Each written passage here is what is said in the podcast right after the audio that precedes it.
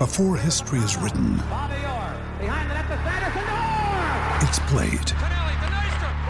Before it's frozen in time, it's fought one shift at a time. Before it's etched in silver, it's carved in ice. What happens next will last forever. The Stanley Cup Final on ABC and ESPN Plus begins Saturday.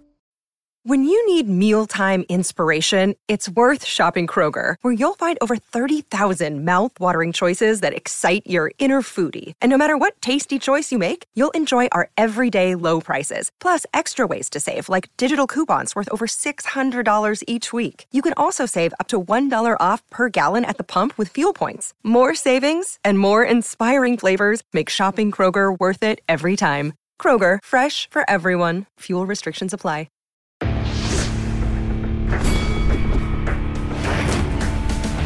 Reveille, reveille, donks.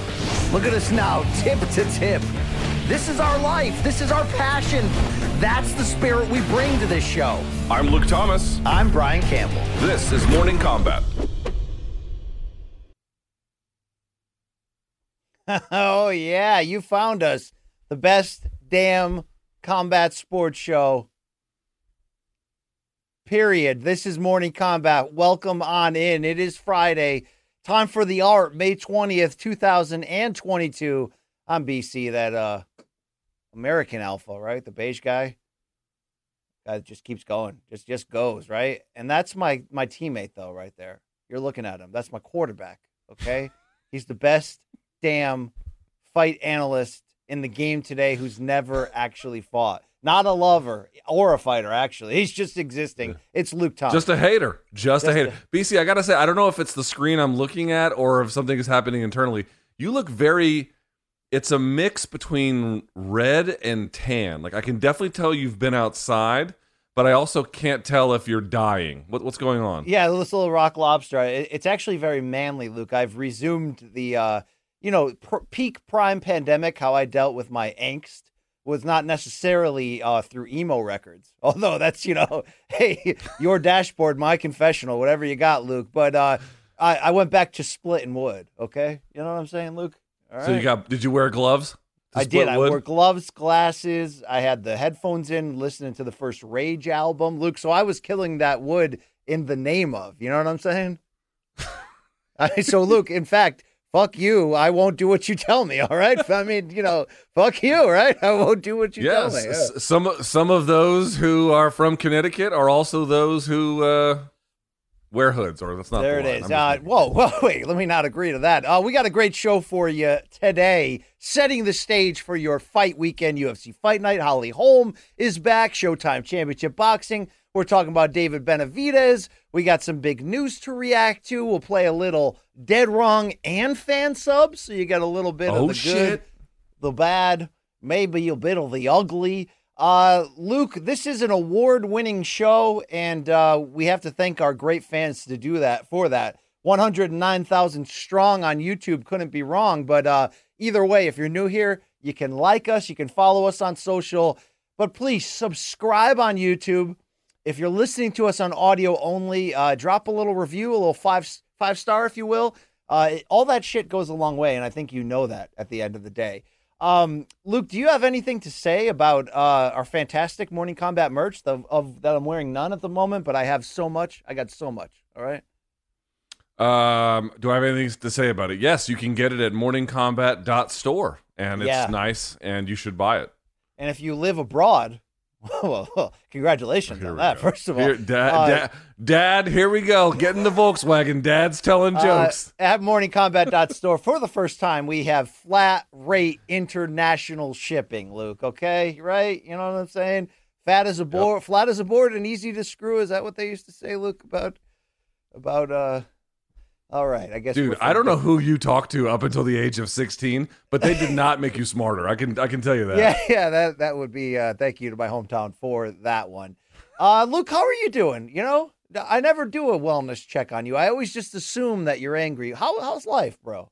A uh, bit of a rough week with the illness, but I feel significantly better uh, today than I have in a long time. Uh, my daughter is sleeping great, so I've slept better of late. Um, I'm okay, dude. I'm okay. I could be better, but I'm okay. How about you? You know, As you Luke, drink I that live my AG1. life uh, a, a quarter mile at a time. Uh, you know, uh, both fast and furious in my parts. So uh, I'm getting by, Luke. I'm trying my best. Okay, that's all we can do, Luke. Some days, that's all you can do is show up. Okay, just want you to. Are, are you? wait, Are are you? Are you?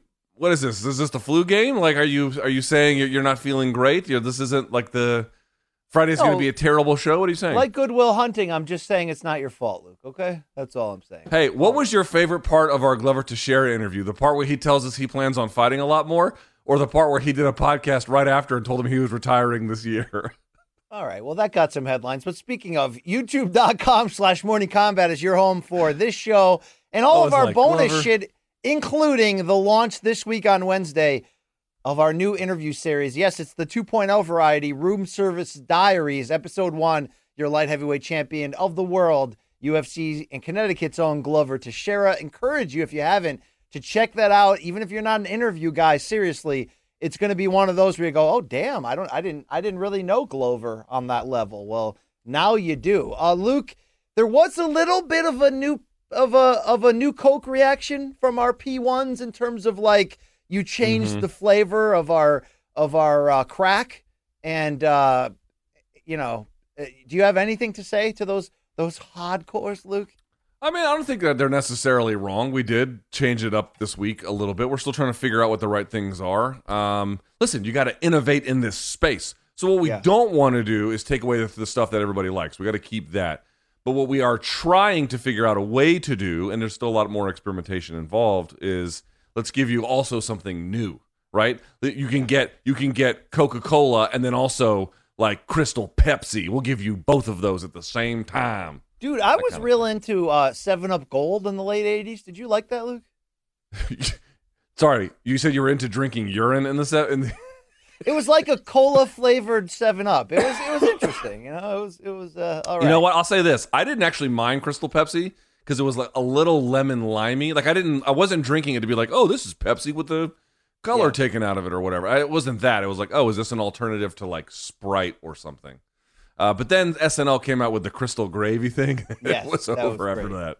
Did you try the new um, Pepsi on Nitro, Luke?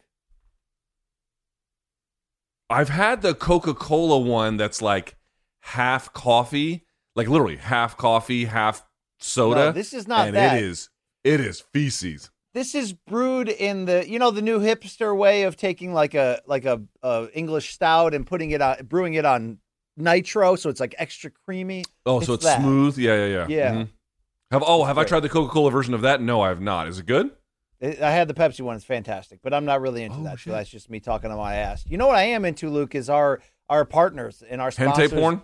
In this Okay, game. Okay, I, I, I, you know, I'm not only a mason jar drinking AG1 customer, I'm also a client. Luke, uh, Athletic Greens, by the way, will give you right now a free one year supply of immune supporting vitamin D. And the five free travel packs with your first purchase. Please head on over to athleticgreens.com slash morning combat. Luke, that's just one of our fantastic partners. Do you have anything nice to say about AG1? Uh, they're great. You should ha- you should get their products, and you should do it at athleticgreens.com slash morning combat. It is Yeah, truly one can- scoop a we, day. we, we make a little bit of jokes about it, but like truly, we both use it. We both Yeah. like it. We literally both recommend it. It- it- there's no there's nothing else we could say beyond the fact that we make it a part of our lives. And and since then, yeah, Mikey, I know that. And since then, um, by the way, you know, my skin's gotten tanner. I've been happier and skinnier, but you know, I don't know if that's AG1's fault. But uh uh Luke, speaking of our sponsors, uh I want to tell you a little bit about VPN because Luke, I don't know if you know this, but VPN is great for security and privacy by hiding your IP address and encrypting your traffic so uh, it secures your data from cyber attacks. But the problem is often the protect protection can be limited with these with these mofo's, Luke. But not not our partner, NordVPN. Not not them. No, no, not them. Uh, NordVPN. I here's another one. I was a customer before they even sponsored the show, so you can believe me when I say that they are my go-to for VPNs. Of course, they have a brand new feature to the desktop apps, uh, providing threat protection and taking your digital security to the next level. Yeah, and all you have to really do is get the NordVPN app, uh, it protects you from malicious websites. You enable it on the app, and then you're stopped from malware, trackers, intrusive ads. And even if you are not connected to a VPN server, Luke, it still gets your back. Just go and make sure you have the most up to date app on your device. Go to the Shield icon and then switch on the threat protection button. Yeah, and here's the deal. We, here's what we want you to get this exclusive deal as a Morning Combat listener. NordVPN is going to uh, uh, hook you up here. If you go to nordvpn.com slash combat with a K or use our code, same thing, combat, uh, you're going to get a huge discount off your NordVPN plan plus free threat protection and one additional month for free. I mean, look, there's a lot of free in there. It's completely risk free with Nord's 30 day money back guarantee.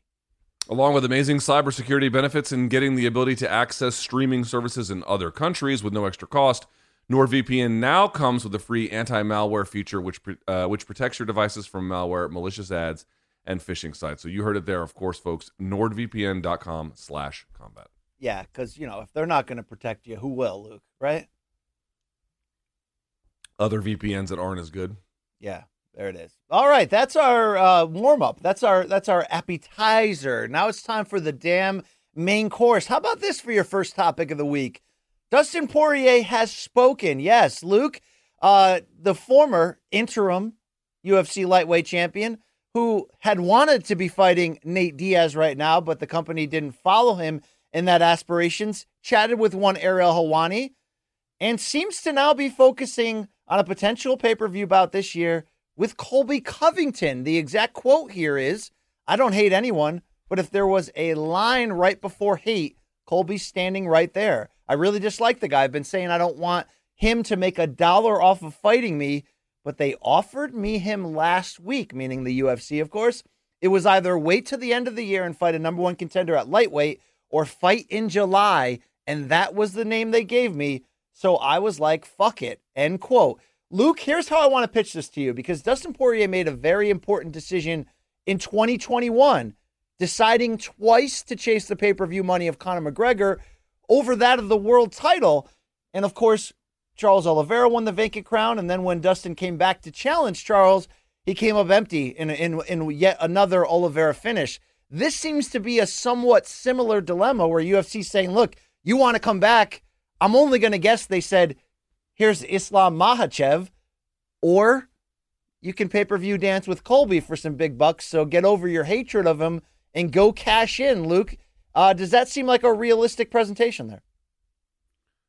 Uh, I, I, still don't understand what you were saying about Islam. How do you think he fits into the Dustin Poirier sweepstakes? Because Dustin said it was either wait until the end of the year. Or, oh, I see. Get the number one contender, but that wouldn't that be like Beneil Dariush or something? I, I mean, it could be anybody. I'm sort of looking at the division landscape as a whole and saying, you know, what would make the most sense for him if that's the lane he wants to be in. Luke, it seems ever since the lost Oliveira that the lane he wants to be in is the super fight lane. So, in that regard, decision making best practices is Colby the right move for him right now?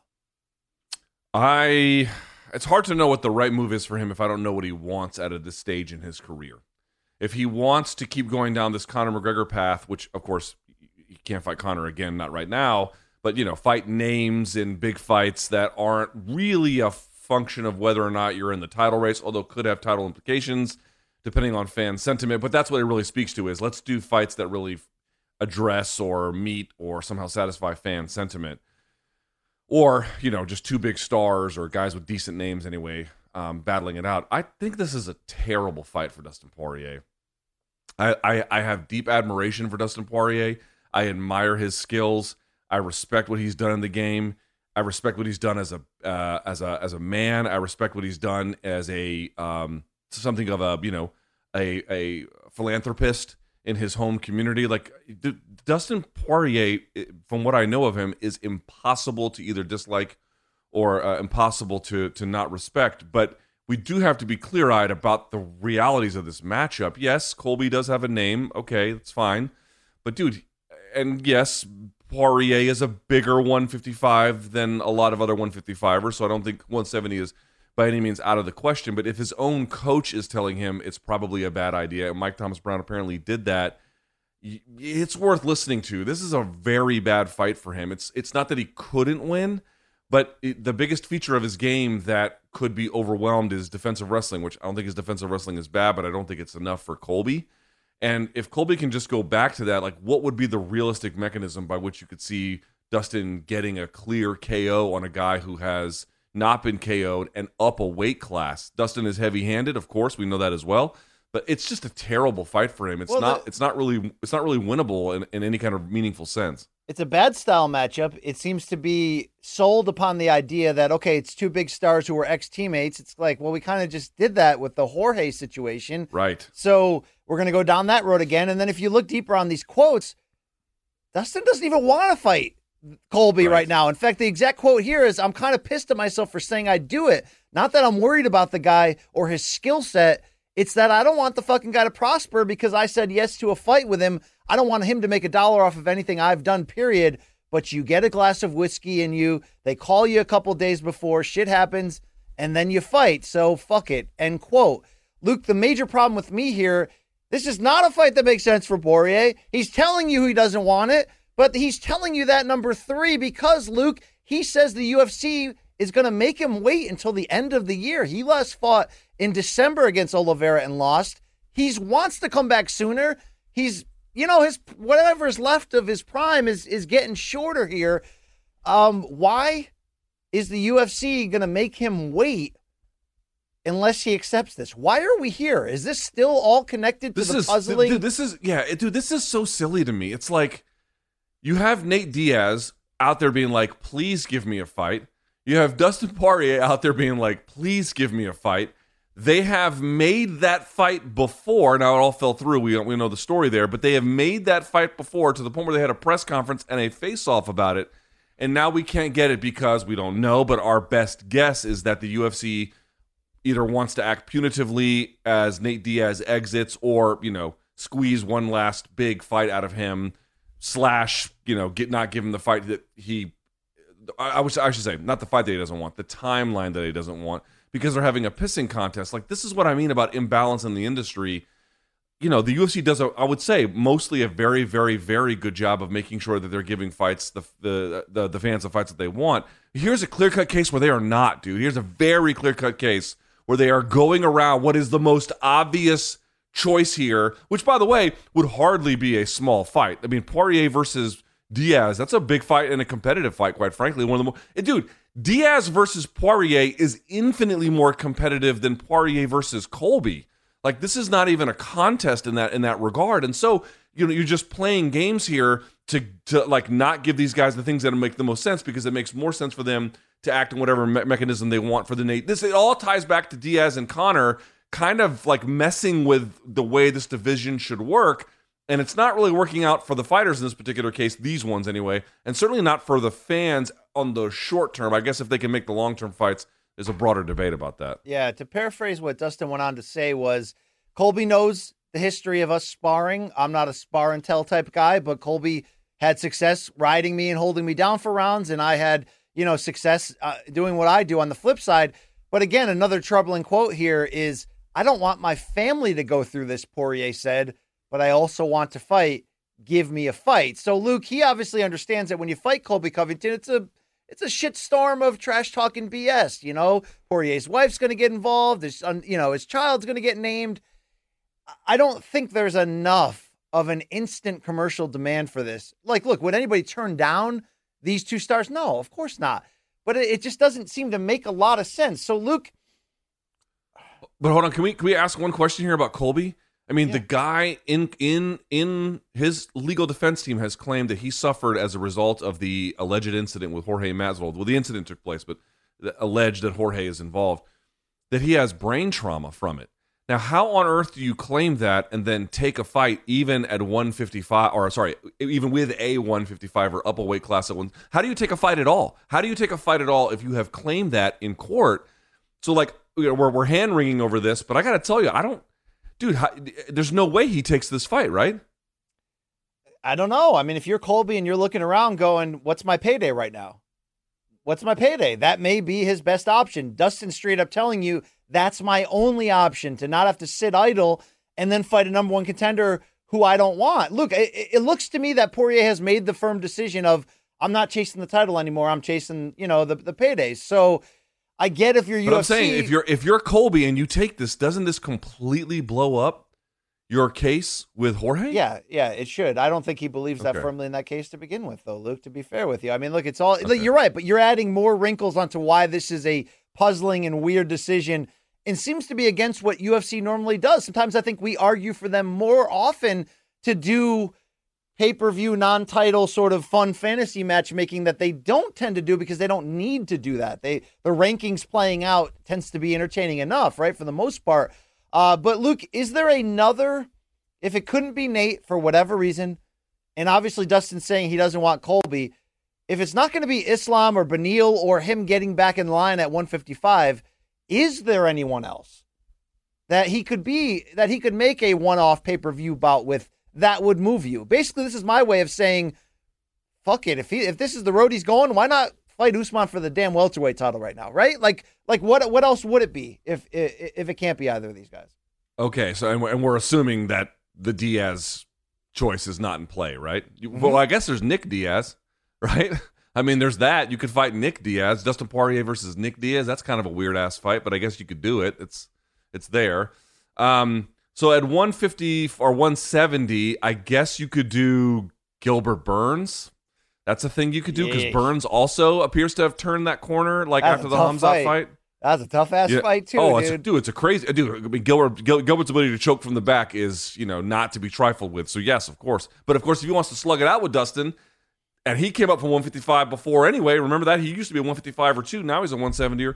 That's a thing you could do. Sean uh, Sean Brady would be a terrible fight for Dustin Poirier as well. I wouldn't take that. yeah, but don't don't do that. um, yeah, but you know what I'm saying? Like, there, yeah, there's a couple of different ways you could go. Gilbert Burns versus Dustin Poirier. Again, if Gilbert makes it a wrestling match and then a you know choke to the back fight, that's a terrible fight for Dustin. But if he wants to, you know, shake it up a little bit and give the fans something, that's a really uh, uh, competitive fight, or I should say, a reasonably competitive fight. So that that'd, Look, that'd be a fun choice too. We're forgetting one name who who tends to bleed over multiple categories: the BMF category, the legitimate title shot category, and that's one Conor? Michael Chandler.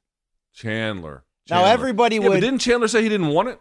Okay, yeah, I'm gonna get into it. Don't give me that dirty look. See, that's what I don't like. You gave me that dirty look, like, oh yeah, Chandler, dude. Chandler versus Poirier is like the one fight in all of those guys fighting each other that we didn't get right. Like that's sort of like let's get closure on that group of you know Gaethje, Jorge, and all those guys in and around this. Not Jorge, but you get my point. All those guys that have all fought each other, right? The only ones Yeah. that really haven't, in some ways, are these two.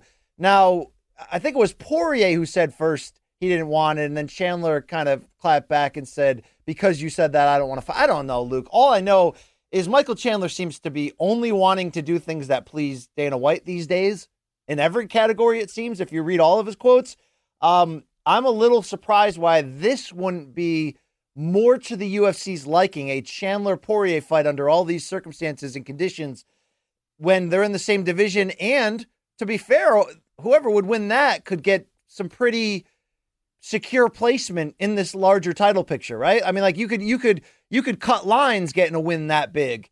Um, I, I, it just it's it's still to me the same draw that a Covington Poirier fight would be. It really is. I know. Okay, maybe Colby can talk talk you into more pay per view buys doing the ridiculous shit, but that just seems seems to be more pressing. And I know you said didn't Chandler say he didn't want it? Yeah, but like Chandler's going to do whatever Dana says, Luke.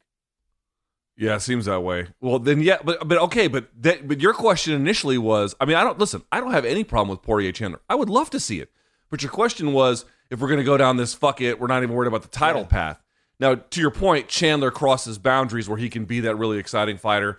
But the reality is, if you're fighting Chandler and you beat him, you are talking about number one contender sweepstakes. You are talking about title shots at this point. He's kind of in that space where at least that question becomes relevant. So don't please don't misunderstand me. I would love to see that fight. Of all the choices, it's that or Diaz that maybe make Diaz less so, but certainly those two ones make a lot more sense at 155 or I guess Diaz wants to fight at 170. I, I don't fucking know. I'm just pointing out those are seemingly, seemingly readily, available and make a little bit of sense. The Colby one is like the least attractive option of all of them. I don't know how likely it is, but I really hope it doesn't come to fruition. Yeah, I'm with you on that. I mean, look, I'd be look, I'd be just as fired up for a, a, Poirier Gaethje rematch under those same sort of circumstances as the Chandler one, where it's a great action fight that sells itself, and you're putting the winner Oh, You know- what about what about Poirier Gaethje too? What about that? That's what I just said.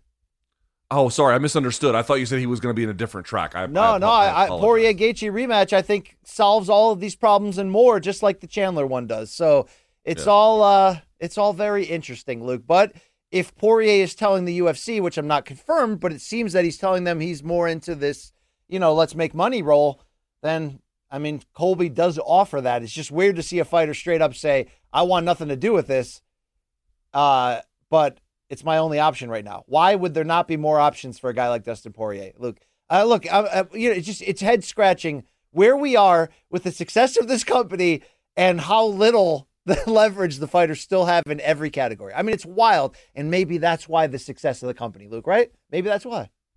Yeah, I just I really am curious to see what happens with Diaz because if we end up in a world where please don't misunderstand me, Diaz Chandler would be a great fight. There's nothing wrong with that fight. But like if we were forced to wait because we were promised Diaz, not promised, but you know, it's sort of widely expected Diaz McGregor 3 is going to happen. Okay, then that's fine, I suppose that, you know, you could hardly cry for either fighter in that case. But if we end up getting there and then it doesn't happen for whatever reason, and we had to just go back to what we were avoiding by not making Diaz versus Poirier, you know, it would be just a giant waste of time. So I'm a little bit concerned about that. Luke, topic two this week is uh, also an interesting behind the scenes tidbit that com- has come out. Uh, women's featherweight champion and former bantamweight queen Amanda Nunes talked with MMA Fighting's, tell me how badly I pronounce this, Luke, Trocação Franca podcast. Is that right? Oh, I don't know that my pronunciation would be any better, but I can definitely tell yours sucked. All right. Well, Amanda Nunes spoke with said podcast about specifically her exit It's from uh, it's the it's the sh- shout out real quickly. It's I apologize for cutting you off, BC, but very quickly, it's the Guilherme Cruz podcast in Portuguese on MMA fighting. which uh, fant- I think that's also an awesome vehicle that that's there because so many of these fighters speak so differently and they're in that detail in their native tongue. Uh, look, so Amanda got in about why she left ATT specifically to start her own gym, and here's the quotes, Luke. There's that saying. This is Amanda talking. Like it or lump it. I was bothered by the whole situation. Of course, there were no girls when I got to ATT. I was the first woman to bring two belts and put the women's team in history. When Kayla got here and then Kunitskaya, it began creating a weird situation for me because ATT was my territory. And then Kayla started talking. I was kind of, man, I'm not even safe in my own territory. I was kind of cornered, even because we share the same coaches. She trains with Mike Brown. I train with Mike Brown. I was already training with them, and then Kayla got there. If there's someone that carries the name of the team, that's me, who brought two belts to ATT if I wasn't who I really am, a champion in two divisions, cool, no problem. But I was the champion already. She would have to train somewhere else to fight me. Luke, there was also another quote that really filled the headlines of her just kind of no longer feeling safe at ATT. But the safe part is more tied into what she said there. So basically, here's how I'm taking Amanda's stance. She's the greatest female fighter of all time who brought a lot of recognition to ATT as a two division champion she kind of feels like, and this is me talking through her statement, that the the gym should recognize that up to the level where they should essentially say, look, we have an opportunity to bring in these other big name fighters who you may end up one day having to fight. You know, what do you think about that? She feels like she wasn't given that um, you know, treatment and then ultimately felt like she was getting pushed out in a weird way. So Luke, who's right here? The once in a generation all-time greatest who kind of wants special treatment from her superstar gym? Or is it the superstar gym that's basically like, we not only have a champion, we are a house of champions and will continue to be? Luke, is this as, simple as ATT choosing Kayla over Amanda? Or is this uh, a champion wanting the type of star treatment that this gym isn't willing to provide? I mean, I, I you know, you're asking us to parse a dispute with, you know, these are the facts as we understand them, but we don't really fully understand them. I mean, two things you need to very much keep in mind here. It is going to be the case often that a superstar gym and one of its superstars, while they may have had a lot of time together where their interests align and they were able to do good work, there is going to come a point where they're they're not going to be aligned. It is entirely possible that a superstar could have very reasonable uh, or you know generally expected uh, demands or expectations about how their they should be treated and, and what's good for them. And the gym will have different ones. We've seen it a million times. This I like what is the benefit of the superstar gym model? It's that MMA fighters don't really make a lot. Okay. So they have to pool their resources and train together in large groups and hire all these things. And then at scale, you can afford a lot of expensive uh, coaches. At scale, you can afford great facilities. Everyone chips in to make this thing. It's like a little commune, basically, is sort of how it works. But at the upper end of the MMA spectrum, where you get people as good as Amanda Nunes, arguably the best female fighter ever, it may not be the case that that model serves their interests anymore. Uh, is it possible she's being difficult or in some ways, you know, uh, the person who is being unfair in this equation. Yes, of course, it's possible. But you know, we've also seen a lot of folks leave ATT. Phil Daru left ATT. Dean Thomas left ATT. Lots of folks leave ATT. It may not work out for them. So Colby I have Covington. no idea. Colby Covington left ATT, right? Well, his situation, I mean, a little different. And of course, you know, there are people who've been loyal the whole time. Folks like Jorge's never left, and and Dustin Poirier's never left. Like, there's a lot of folks who are, you know, it works totally fine for them. Great. I I, I leave those choices up to the individual fighters. But what I would say is you don't see this model a lot in boxing where, yes, BC, it's true you can get a Kronk gym where a lot of people can come through there. Um, it's true you can get, you know, a Gleason's or whatever. But in general, your better boxers, they build camps around them. They don't join with other peers, including ones in their own division necessarily, um, where they're, you know, where they're the same level of contendership, let's say uh, to just you know pool resources to get the best class best in, in class training. They build it all themselves. That model doesn't work for a lot of fighters, and I understand why.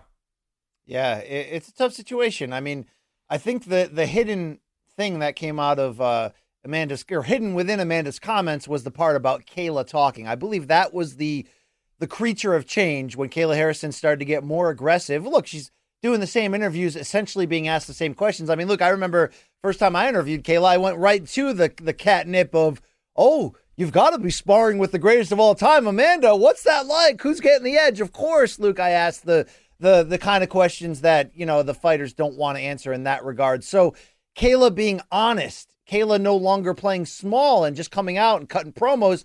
That had to change the temperature when you go back into the gym and see that person who you may have to fight. And then not only would had they talked some junk, but you know, you're you is it I, I can't imagine it's easy to be vulnerable in a sparring or training situation knowing you're watched by a potential rival like that. So um, you know, not that anyone's asking for a judgment of who was right or wrong here to be laid down, but look, some fighters need that individual treatment to to just you know it just works better for them and if that's what it's going to take for Nunes who has who has enough clout, right, and, and, and accolades to open her own gym and even you know create her own uh, group there. Uh, but it does sound a little sour grapeish after the fact, Luke. But then again, yeah, I mean, uh, but then again, if, these... if, Amanda can't say this, who can? She's the greatest of all time. So if she can't complain about this, who can, Luke? You know.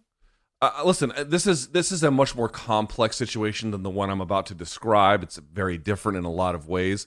But the basic point I want to make here is there is a lot of entanglement between the idea that these relationships in MMA are both business and personal together when really it's just business and then they pretend that it's personal or they think that it's personal but re- really this is at the end of the day it's it's transactional a lot of these relationships at their core are just transactional there's a lot of martial arts schools brazilian jiu-jitsu schools where you show up and you know, if you're if you train there, it would be considered disloyal to go and train with a different team or to change, you know, to a different team. And it's like, motherfucker, who are you? I pay you money to show me this shit. You're not my fucking dad, and you're certainly not my, you know, my religious overseer. Go fuck yourself. And and then and there's a whole culture inside of that. Less so these days than there used to be. But when I, you know, back in the in 2004.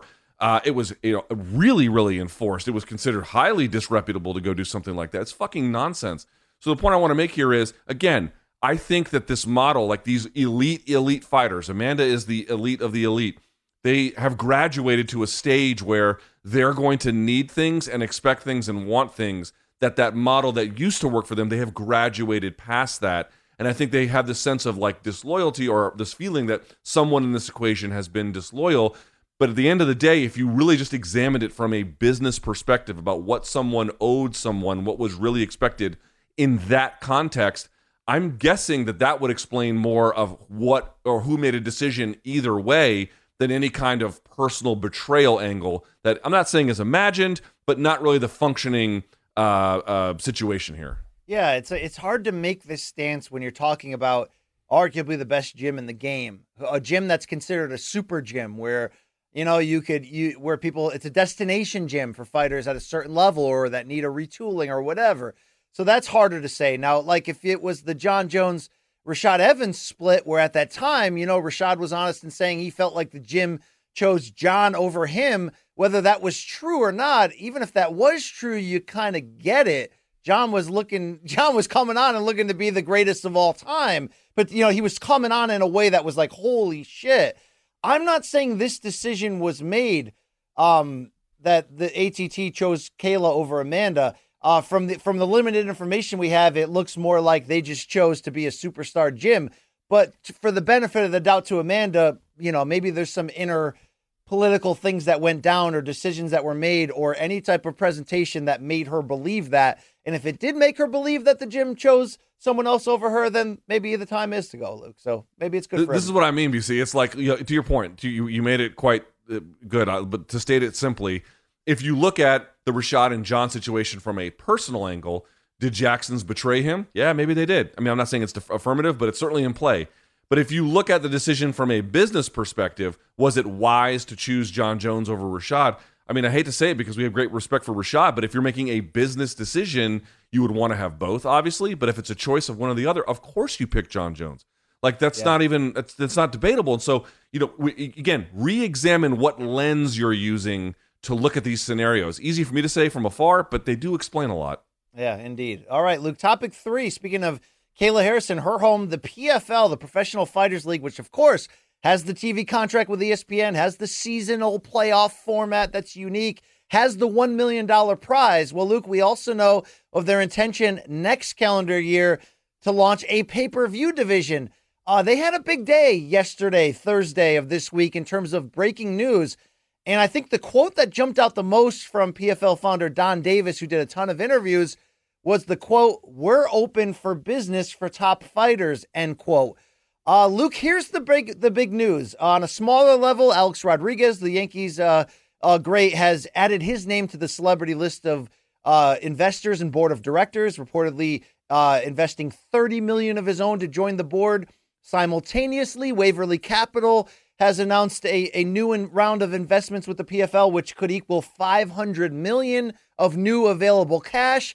And Luke, that all ties into the biggest announcement of the day that when PFL launches this pay per view division next year, for the first time in MMA history, they are offering a 50 50 res- revenue split to the fighters on these pay per view cards.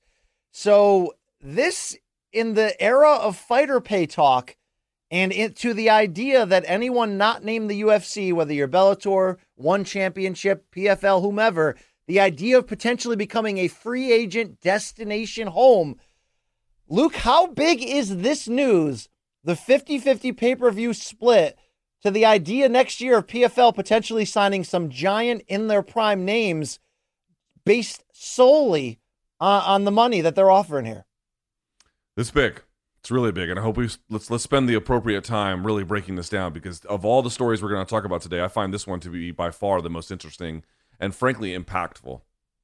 Um, I have a lot of mixed feelings about it. There's a lot of things I think about it that are great. There's a lot of things that I have genuine trepidation about. I'm not sure which direction you want to go, but to start off on the positive, um, the round of financing is enormous. This is clearly a play by P- like if you think about it now PFL, Bellator, and One, all of them make claim to be like the next person or the next entity right behind UFC, but it's actually not so clear. You know, because Bellator has a lot of things going for it. One has a lot of things going for it. PFL, I mean, all of them make a pretty competitive play. So I would actually say, you know, you can make your rankings, but it's hard to know exactly which one really is number two. This is this is an effort by PFL to make that argument uh, very clear for the rest of us. This is their push to say Right. There's UFC and then there's us and then there's everybody else. That's what they're well, trying to do here pretty clearly, right? Before we get into the drawbacks of that, let me just add in this the specific. Don I'm not Davis saying that's quote. a drawback. It's it's just an ambition goal. No, I'm saying before we get into the potential drawbacks, you oh, just nailed the, the key part of this. Are does this mean that they are ready to become a legitimate contender for the UFC? Yes, it No. does mean that. No, no, no, no, no. That's not. That. Well, okay. Let me let me back up a step. That's not what I'm saying. Okay, what I am okay. saying is, listen, the UFC is either at or arguably a monopoly. They can't be touched. You're not going to beat them at their own game unless something catastrophic happens to their business. But what is clear is my point. Bellator has a lot to offer for fans. PFL has a lot to offer for fans. One has a lot. They're all kind of different, right? But it's not clear to me anyway who is the leader among them. What I'm arguing is PFL wants to finish that debate. They want to make sure that they move past all of them.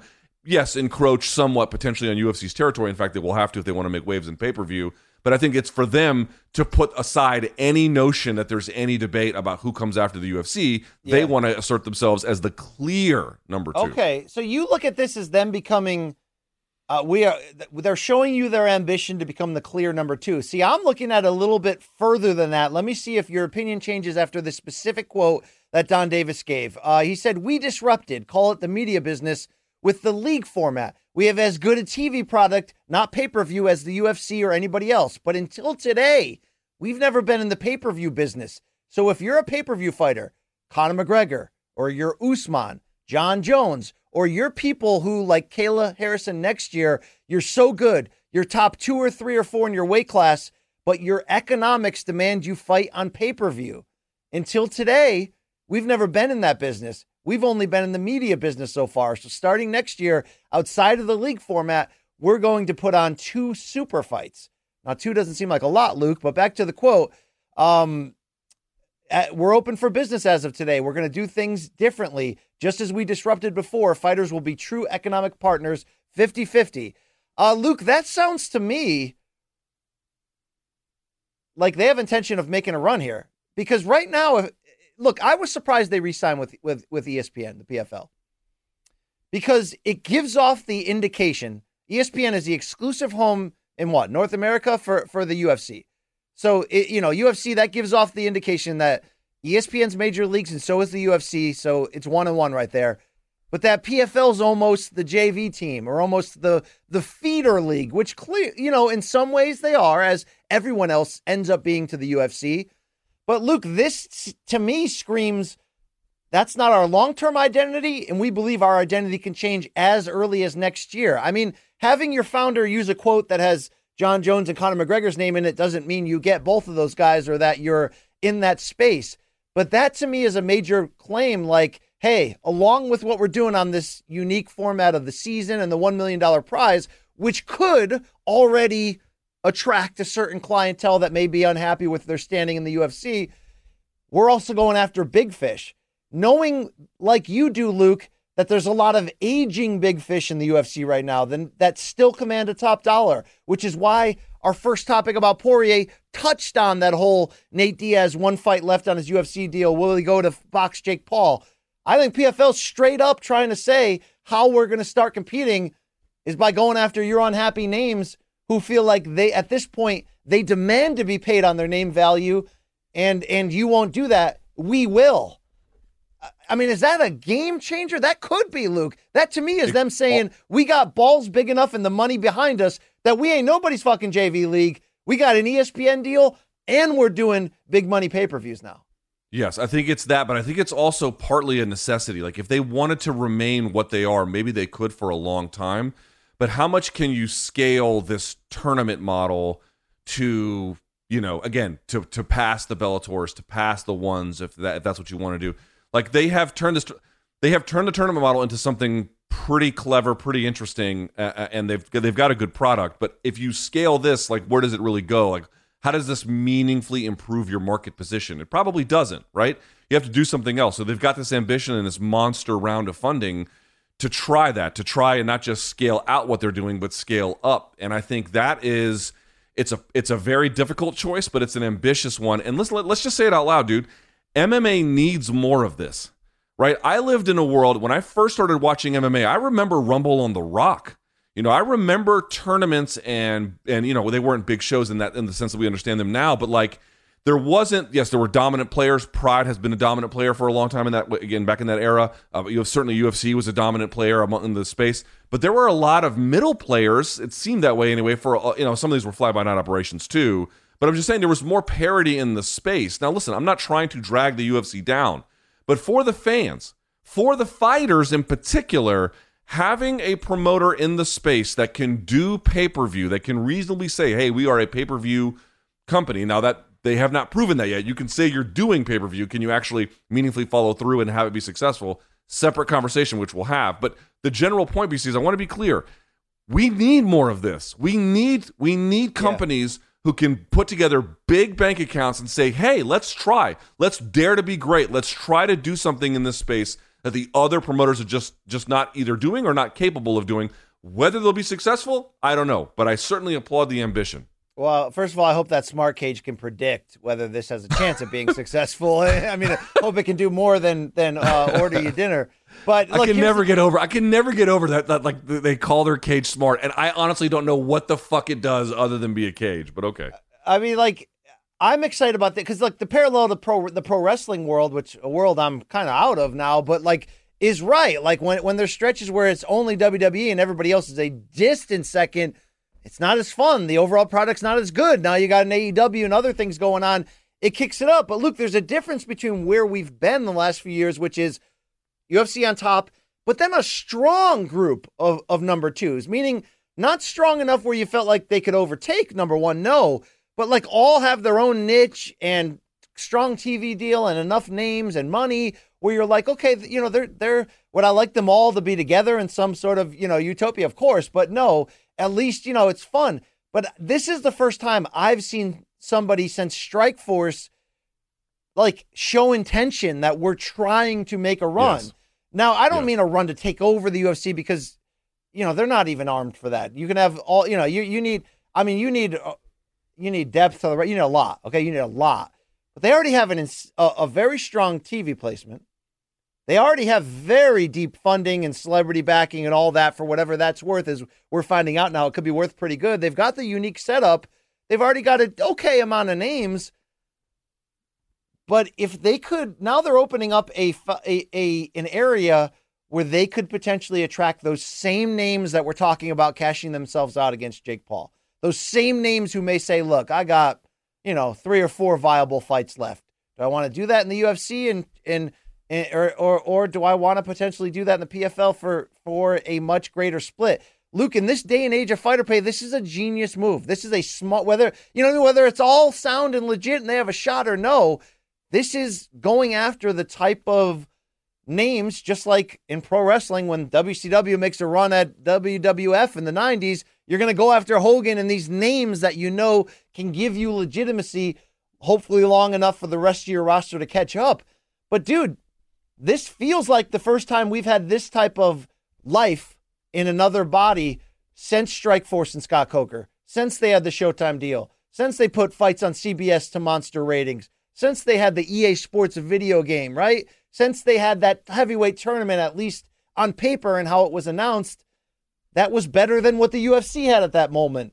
Um, Bellator with Scott Coker have had some nice moments since then, but I don't I don't know if I feel like it's as strong of an attempt since Strikeforce. And what did UFC do to Strikeforce back then? They bought them out, right? To eliminate right. them. I mean, it's different to compare Pride because UFC was still climbing the ladder during those head to head battles, but this could get interesting, Look, if they could get the type of names that we know are difference makers, even if the names are old. These names are potential difference makers. Uh, well, the proof be, will be in the pudding, but does yeah. two fight cards per year do that? To say we're going to do two super fight shows. Is that enough, well, Luke? If, uh, to start, I maybe more than they need. I mean, we don't know. Two, I would say to uh, listen. If they have all that they need, they'll just again scale up. If all of a sudden they have this signing bonanza, they can't believe all the names that are coming over. Then yes, they will absolutely uh, have more. And so don't worry about that. Two is probably a fine place to start. But let's be very, very, very clear. And I, this is, I want to, the reason why I think this conversation is so important is because I do take this news seriously. And again, I started off the conversation, hopefully in a positive direction, which was we need this. I'm glad PFL is trying. This is something that MMA hasn't had in a while, and I'm and I really hope on some level it succeeds. However, we should also not dismiss the difficulties. Now, I don't know what Pride ever did, but I think this would involve them too. But certainly since the end of Pride, which has been some time, no other MMA promoter who has tried pay per view has ever broken 100,000 pay per view buys except for Bellator one time. One time they got right at or near the 100,000 mark when they tried it uh, in the, I think, the, I don't know if that was Scott Coker or Bjorn Rebney. I can't remember anymore. But Was that the Um, Rampage they- fight? yeah, uh, the Rampage fight, I believe, and Tito, or well, I don't, I don't even remember anymore. But I remember that they got uh, a a hundred thousand for that. That's usually considered to be something of a break-even point. So understand that basically, basically, since the end of Pride, no other MMA promoter has ever even broken even on a uh, an MMA pay per view. Right. This is what I go back to when I say, well, what would you rather watch? Low level UFC fights, or let's say high level one, high level PFL, high level Bellator fights? What would you rather watch? If your answer is low level UFC fights, you are not an MMA fan, not much of one. Right. There is a real and Jay Larkin, who by the way ha- helped found uh, Showtime Championship Boxing in the '80s and ended up being, uh, you know, an executive at the IFL before he tragically passed away from, I think, brain cancer. He noted this. Like, it's it, people think that there are MMA fans. There are not many true MMA fans. There are a shit ton of UFC fans, and there is a real brand cohesion in terms of the Yeah. fan base to the brand, where it's not just about getting some of those names, which we'll talk about in just a second.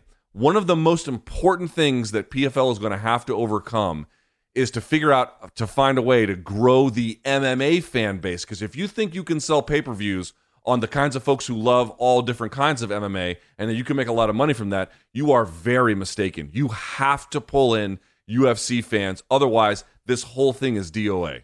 Yeah, no, no doubt. And I'm not saying like it's easy to make a run at number one, whether it's you know pro wrestling or MMA. It's it's not, and I'm not even imagining a world if PFL did over exceed you know the expectations of what 2023 can look like. They're still not competing on a dollar for dollar, day for day. But you know those comments from the founder was that there's two companies now starting next year, so it shows their intention. If they could offer a home a second opportunity in the negotiation scale. Like I don't think we're going to see a union of MMA fighters tomorrow and everybody get what they deserve, but a, a- legitimate second suitor that's that's potentially throwing around big money. But look, obviously it comes down to the dollars and cents. Like you know, you don't have an offer until you have one, then it's legit. Are they offering huge fight purses or are they only offering the potential of the 50-50 split, which is great when it sells? But you got to make sure you have the right fights, the right card, the right presentation so that it will sell so the fighters can make the money that they're being promised here. Um, I mean, I don't know specifics beyond what he said with the 50-50 split, but do they do they need to be offering more than that for this to become a legitimate free agent destination for uh, the top names?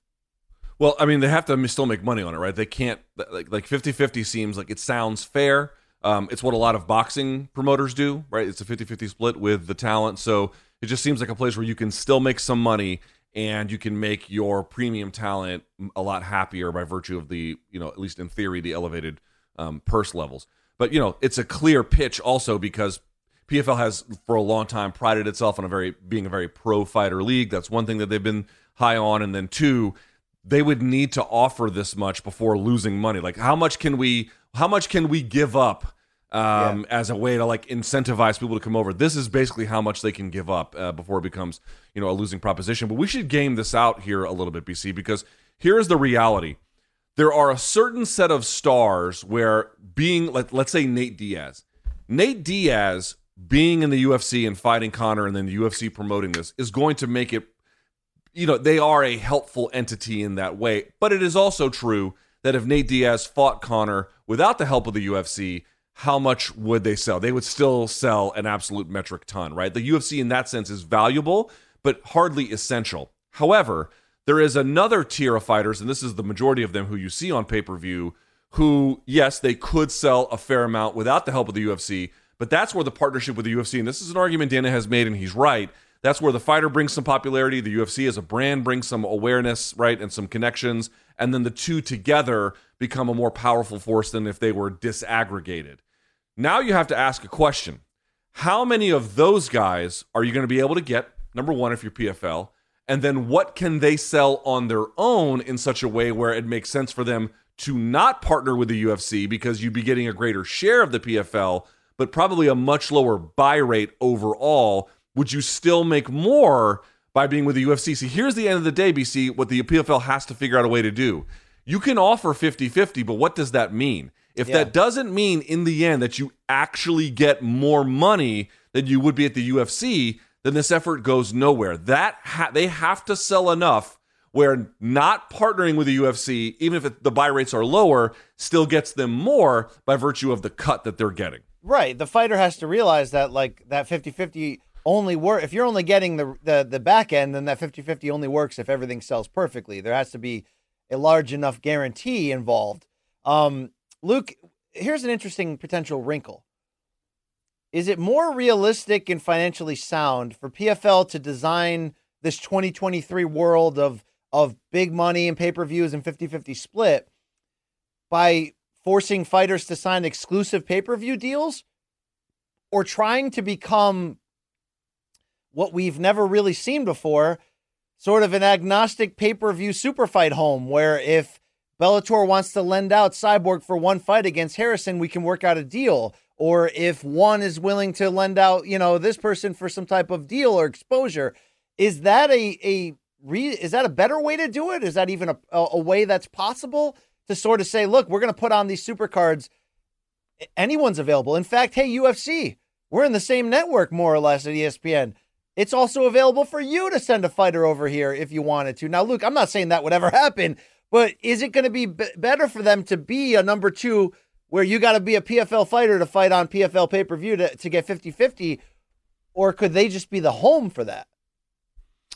I think PFL is going to have to do two things to really make this work, and I mean this quite genuinely. And this is going. This is why. Listen, while I am certainly um, applauding the PFL's gusto here, they're making a real effort at it. They're, they're skiing uphill. Okay, let's be very clear about that. And I mentioned already that most MMA fans are really not MMA fans; they're just exclusively UFC fans. That's one extraordinary hurdle that's going to have to be overcome. The other two pieces of this puzzle, BC, as far as I'm concerned, are one. Let's do a test here, for example. If they sign Jon Jones tomorrow, BC, right? Jon Jones gets cut from UFC, PFL signs him. Who does he fight in PFL at 205 pounds that you would want to see on pay per view? You would pay money for. Give me one name, quickly. Uh, who fights out From 205 PFL. for PFL again? Right. Right. So that's the first problem. There are going to be a lot of weight classes where they could sign someone and match them up against native PFL talent, and that could work. But the reality is they're probably going to have to co promote too, which, by the way, is going to cut into that 50 50 because the fighter's still going to get 50. Now they're going to have to split the other 50 with a potential co promoter, in which case I don't know if this is financially viable anymore. Another big problem unless you can sell a lot. Now, that conversation changes though if you can co promote. If you do sign a Jon Jones and you can wrangle in Bellator, and now he can fight Anthony Johnson. He can fight, you know, Yoel Romero. He can fight whoever the hell he can fight over there. You've got a different conversation at that point. I'm just pointing out the folks need to be clear about this. Gary Shaw said this years ago, and you know, Gary Shaw doesn't have the same reputation he once did, or maybe he does, depending on your perspective. But he was right. You cannot sell a pay-per-view fight with one name. Oh, I've signed name somebody big. I've signed Dustin Poirier. Maybe you could get away with it a little bit with like a modern Nate Diaz, but only for one fight and then not really. Right? You need to have a big names you can pair against each other. So I want to be clear about this. They may get a signing of a somebody in this weight class and then someone in that weight class and then someone in another weight class. And all of that sounds great. But unless they've got dance partners, that won't work either. So they really have to, there has to be a major, major, serious recruitment effort to get these people over, which I realize that this is the PR push is part of. I'm just saying, ongoing, they've got to make that sale. And I will say this, BC, last thing. I doubted early their ability to to attract interesting talent with their uh, tournament model, and they have exceeded my expectations in that regard. I, I I was I think wrong in how far I thought that could go. They have done better. They're going to have to do something similar here at pay per view. Yeah, and look, it, it- and even my agnostic idea. I mean, how do you get a rival promoter how do you give him enough financial incentive to give you a fighter, right? You know what I mean? I know it's an ESPN pay per view. That's great, but I don't know, Luke. It- there's a lot that would have to get, but just the fact if, that what we if, have what if what if PFL and Bellator both got out of their own way and realized however powerful B- PFL is and however powerful Bellator is, they would be infinitely more powerful together. And there was some kind of a talent swapping program. And you could say, oh, that would never happen. Scott Coker already did it Well, with Rizin. yeah, it well, already exists. That was the point I was getting to. That this is the same week where Khabib Nurmagomedov, who of course has his own promotion, Eagle FC, put out there and said, "Look, you know, uh, Fedor's my guy. You know, he's he's he's the go. Um, I'd love for him to fight Junior Dos Santos uh, on my, prom- you know, uh, with Eagle. Hey, Scott Coker, let's do it. And you know, Scott Coker tweeted back, "Let's talk. You know, let's have a meeting," and and wrote, you know, some hashtags to the degree of he's the only guy willing to do this.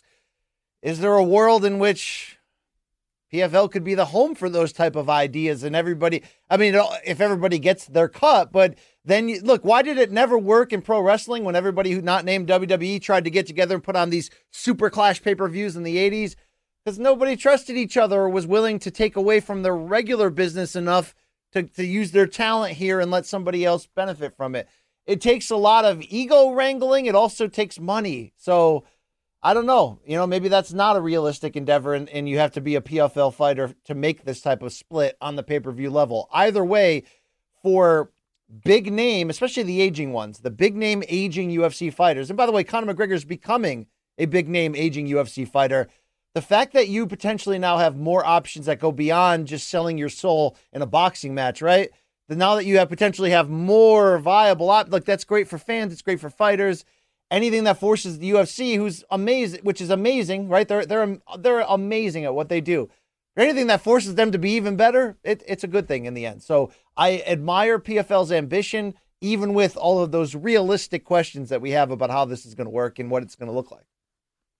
Yes, I, um, and you know they're gonna have to, you know, t- that's why you ask. Like, is too like too few? Two might be too many, uh, depending on how things go. It, but they've really got to get, um, if you want to sell on pay per view, they got to build real rivalries. They've got to get, uh, and and you know, also you have to ask like, who is someone who's still a pay per view name, but is kind of towards the end of the career at the heavier side of things. I'm not sure who I would go to in that way. But like for example, if Glover lost this fight, maybe they wouldn't sign him. But if they did, you know, would you trust Glover to sell on a pay per view with PFL? A, if he didn't have a dance partner that you could really recognize, or B, just in general. Yeah, well, you know, Glover's I- the I- wrong Glover's the wrong point of comparison because he doesn't sell. with Okay, so give me give me right? one who you think would be a better one, like a uh, realistic one.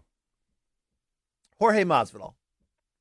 Okay. All right. Now, again, who could you put him up against that's out there, not in the UFC, that would sell, let's say, three or four hundred thousand buys? What's right. It's like okay, if if? PFL signed him tomorrow, would I love the idea of Jorge versus Anthony Pettis or Rory MacDonald or whomever? Of course. But are those pay per view fights not on their own? No. Well, I would I would say Jorge versus Pettis is maybe uh, an intriguing fight you could put together, but I mean, on its best day, on its best day, it's selling four hundred, and that's probably overstated. Oh no, it's not selling for not not the wash versions of them. Yeah, you're right. Their best day when they're in their prime with the UFC be, behind them, but no, their washed versions of them are not going to sell 400. But could that be a co-main event to something else, and then the larger card gets you to the 300 level, 400 level? I mean, it depends how deep the card is. Depends what you got on there. If you've got Also, Kayla versus Cyborg, then you're starting to touch different categories that go beyond just two old names, right? So. Yes. And you do have some of that ESPN help to promote you if you really had a fight that the ESPN like Sports Center and the car Yeah. wash thing. Well, really what? wanted to where, get behind- Here's my question, though.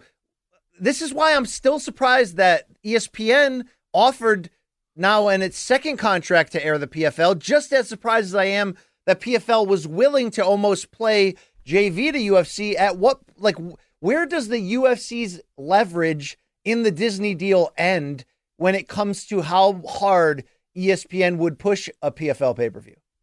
I don't know, but it's the million dollar question. I've seen Kayla on some of the bigger shows, I think, um, but I've not seen a whole. Like I've never seen any PFL executive on like Get Up or First Take or something like that. Would that be the exclusive province of the UFC. My thought is, you know, God, for folks who didn't know, like the, the, you know, the UFC of the aughts would never in a million years allow another person or another entity to be discussed um, on whatever network they were on. But in this case, I would imagine if they've signed the property, they and it was on pay per view.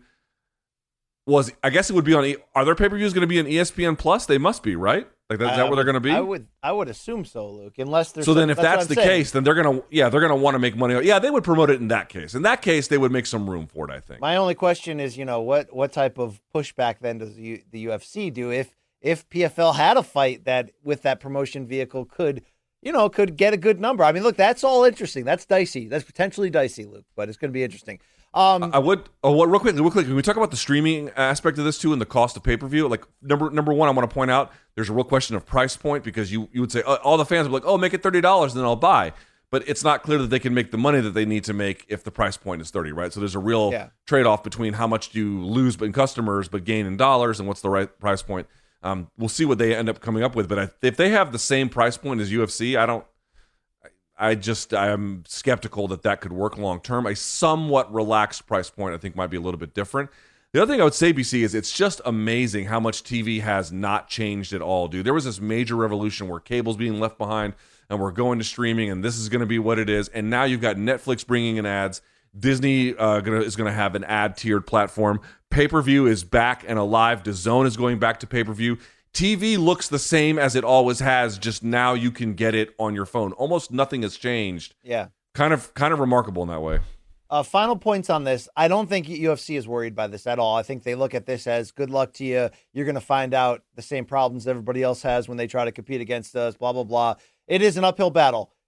But, Luke, I think the area where UFC would get concerned, I don't even think it is if Nate Diaz went over and headlined a PFL pay per view. I don't even think at that point UFC is concerned. But if PFL can sign a Sugar Sean O'Malley before he fully blooms and then he becomes your pay per view star, that's where I think UFC would start countering back and it would be an issue, correct? Yeah, yeah. I mean, if you're only doing two a year, you need to make sure you're clear of everything else in that regard, right? I mean, there could be nothing else to, to. y- Yes, y- yes is the answer to your question. And that would come down to how much they are willing to pay separate from the pay per view. I don't know. There's a lot. There's a lot to focus Yeah. on as we move forward. Either way, pretty strong uh, statement by PFL. We'll see what happens. Luke, Saturday night topic four is a UFC Fight Night card, which has a interesting mix of of good, bad, and ugly. But we will stay at the women's bantamweight division here for this main event, a key one in top five title contention from Las Vegas, the Apex. When 40 year old Holly Holm, the former champion, could be one win away from her fifth title fight. It's not out of the question here. Uh, she's the number two seed. Of course, the champion, Juliana Pena, is going to rematch Amanda Nunes sometime later this year. But Holly Holm ranked number two, taking on Ketlen Vieira in what uh, itself, Luke, is a very interesting fight. And when we look at the the betting odds at this moment, Holly Holm only a minus 260 favorite, plus 210 for Vieira. Um, I want to get your thoughts on the fight, of course. But is that the right sort of narrative covering this right now? That maybe we don't talk enough about the longevity of 40 year old Holly Holm. And she could be, you know, with a win here, could be on a three fight win streak looking to fight the winner of Pena uh, Nunes, too. That's not that crazy, right? I mean, since her three fight loss streak with Tate, Shevchenko, and de Randamie when she was still relatively, I'm not gonna say new to MMA, but sort of new to the high level MMA, right? Where she had only had, I think, a few fights before that um, in the UFC. So she got, you know, thrown to the deep end. It didn't go her way. The de Randamie fight was certainly, you know, controversial. Her only losses subsequent to that, right? So, so her, so her next turn as a fighter, an MMA fighter, her only losses since then were to Cyborg and Nunes. That's it. That's it. She's beaten everybody else. And in fact, to your point, she beat Raquel Pennington and Irene Aldana. Now here she is, uh, potentially against Ketlen Vieira. Yeah, dude, at 40, I would write most fighters off the list, especially at the UFC level. Like, that's just, you know, no. But, dude, you know, one thing about her, she has always been in incredible condition. She's always been in great shape. She's always had the gas tank to go at long distance in fights, and a lot of times she has needed to. She's been a marvel of an athlete that, yeah, we have kind of, you know, losing to Cyborg and then losing to Amanda, and, and especially you know in such authoritative ways, kind of like, oh right, she can't, you know, this is over for her. She's now a forgotten piece of the puzzle. But no, dude, she is very competitive still with the rest of them. Now, can she beat Amanda Nunes if there were to be a rematch? I think this time at 135, and you know, I don't know how that would go. Probably not great, although we'll see. But yes, I, I very much think that uh, that Holly Holm has been slept on. I think her age has a, is, a, is a contributing factor, although maybe it, perhaps it shouldn't be. And I would also say, like, dude, this is a fight. You know, you mentioned the odds obviously already, but like, you know, it should be clear. This is I would I'm going to favor her to win this contest. She's still a player. It's pretty amazing. Yeah, when she's fought the non-championship super elite, dude, she's been not only consistent in some of these fights, like the Megan Anderson one. Luke, she's straight up dominated, and she looked great against Aldana too. And it's like we've never counted her out. I maybe we've counted her out after the head kick loss to to Nunes in terms of being back at this level. But but she's never slipped from the top like two in either division that she's been ranked. I mean, she's she's got the wins to prove it. She's already got a weird enough resume and legacy where you know, she's going into the women to the International Boxing Hall of Fame this year. I mean, like she's already got one hmm. of the craziest, most impressive resumes. Yet has, if you want to get super critical, has like, damn, has any fighter lived off of the success of one fight more than Holm from the Rousey upset seven years ago? Uh, well, the fans still love her. Her record is so up and down since that Rousey fight, as you mentioned, but she she's been competitive for the most part, even in losing, with the exception of that Nunes head kick. She was competitive against Cyborg for the five rounds, and she's never gotten worse. In fact, Luke, you can argue she's actually gotten better. Like this is just a path of getting better. She hasn't slowed down um, physically enough where she's compromised. Her wrestling and grappling is is much better. Her kick game right there, bet you betcha, Luke, that kick is fantastic right there. Um, it's it's such a weird career. I mean I remember writing certain previews and exploring narratives ahead of the de Randamie and I believe the Cyborg fight, where you're like, you know, if Holm becomes a, a two division champion here, um, damn, it's like she's already got a, a, a, great resume that's just unique and weird to itself. But now you add in the longevity. Now you add in the potential that she's not potentially not done fighting for world titles. I mean, look, if she fought Juliana Pena, you're not really sure what, what's going to happen there. Like you're not, you know. But what yeah, is well, happening? Pena got to the ground, but yes. What is happening though? This fight for the first time in a long time is Holmes going to have to prove to us not only at 40 can she be the same fighter, but Luke, she's she's coming in off a long ass layoff. I mean, she hasn't fought since 2020. She had mm-hmm. um the kidney issues, which pulled her out of the Pena fight. She had the knee injury, which pulled her out of uh, I believe the Norma Dumont fight. So here's for the first time Holly having to deal, I think, you know, up close with with the, the age and in the miles. But yet you see those odds makers and is still putting her, you know, as a as a favorite. Uh, what type of challenge, Luke, does Ketlen bring here in this matchup that we should be looking forward to for five rounds on Saturday night? To one point I wanted to bring up is I didn't I don't think the Cyborg fight was like that competitive. Cyborg was pretty clearly better to me. Uh, but what I would say is here's the weird thing she's up against her career peak in terms of the biggest win, the most significant eyeballs, the, the biggest prize was clearly Ronda Rousey, right? In that sense, she peaked there. But as a fighter, she actually didn't peak there. And you can, a testament to that is BC is when she fought Megan Anderson, she won that fight wrestling her. You know what I mean? Like, like, like to your point, she's going into the Boxing Hall of Fame soon. And yet in an MMA fight, she was able to out wrestle someone up a weight class. I mean, that is remarkable, man. That's really, really special that someone can do something like that. So, um, in saying that, I think that that's where she's kind of up against. Her peak as a fighter is was not the Rousey fight, but she's kind of living in the shadow of that, despite the fact she's still doing quite well, all things considered. To answer the question about Ketlen Vieira, this is a very winnable fight for Holly Holm. Now, Ketlen Vieira is a little bit surprising as a potential threat, which is to say she does not move her head. We go back to the Aldana fight that Aldana had with Vieira who absolutely smoked her with that pretend to go low and then come up high with the left hook and sat her down and then finished her off with a couple of hammer fists.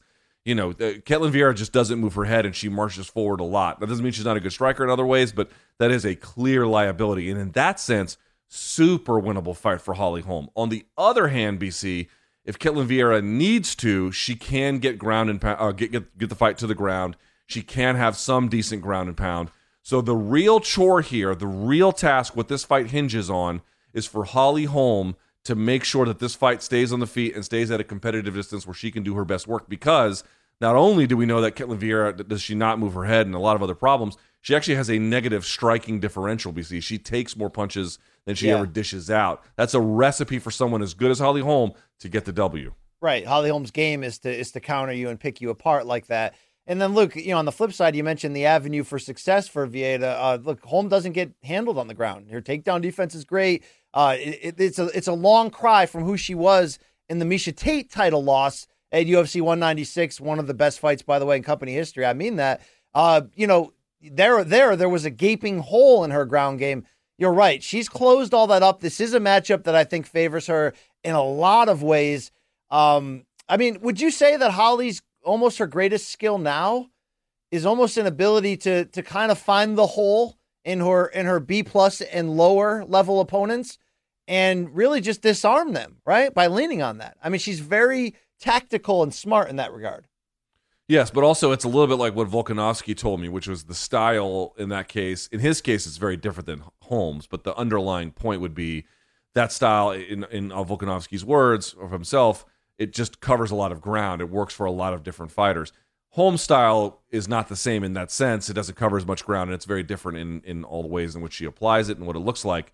But it does in this particular case and in many other ones cover a lot of ground, which is to say now you know depending on her ability to feint and move and keep distance yes of course that's the basic choice here or the the, the basic um, task.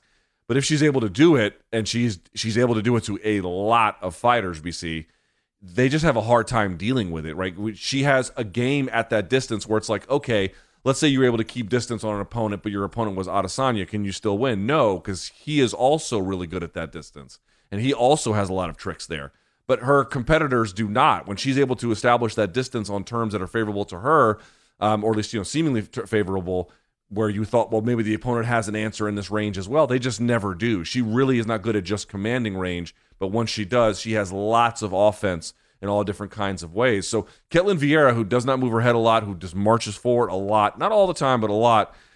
That that that that part of her, that part of her is just serving it up on a silver platter Yeah. to Holly Holm. The question is, what is age and the layoff going to mean, and what is the ground game going to mean? I thought, you know, we haven't seen any any indications that Holly's not the same fighter. I thought the rematch win over Pennington.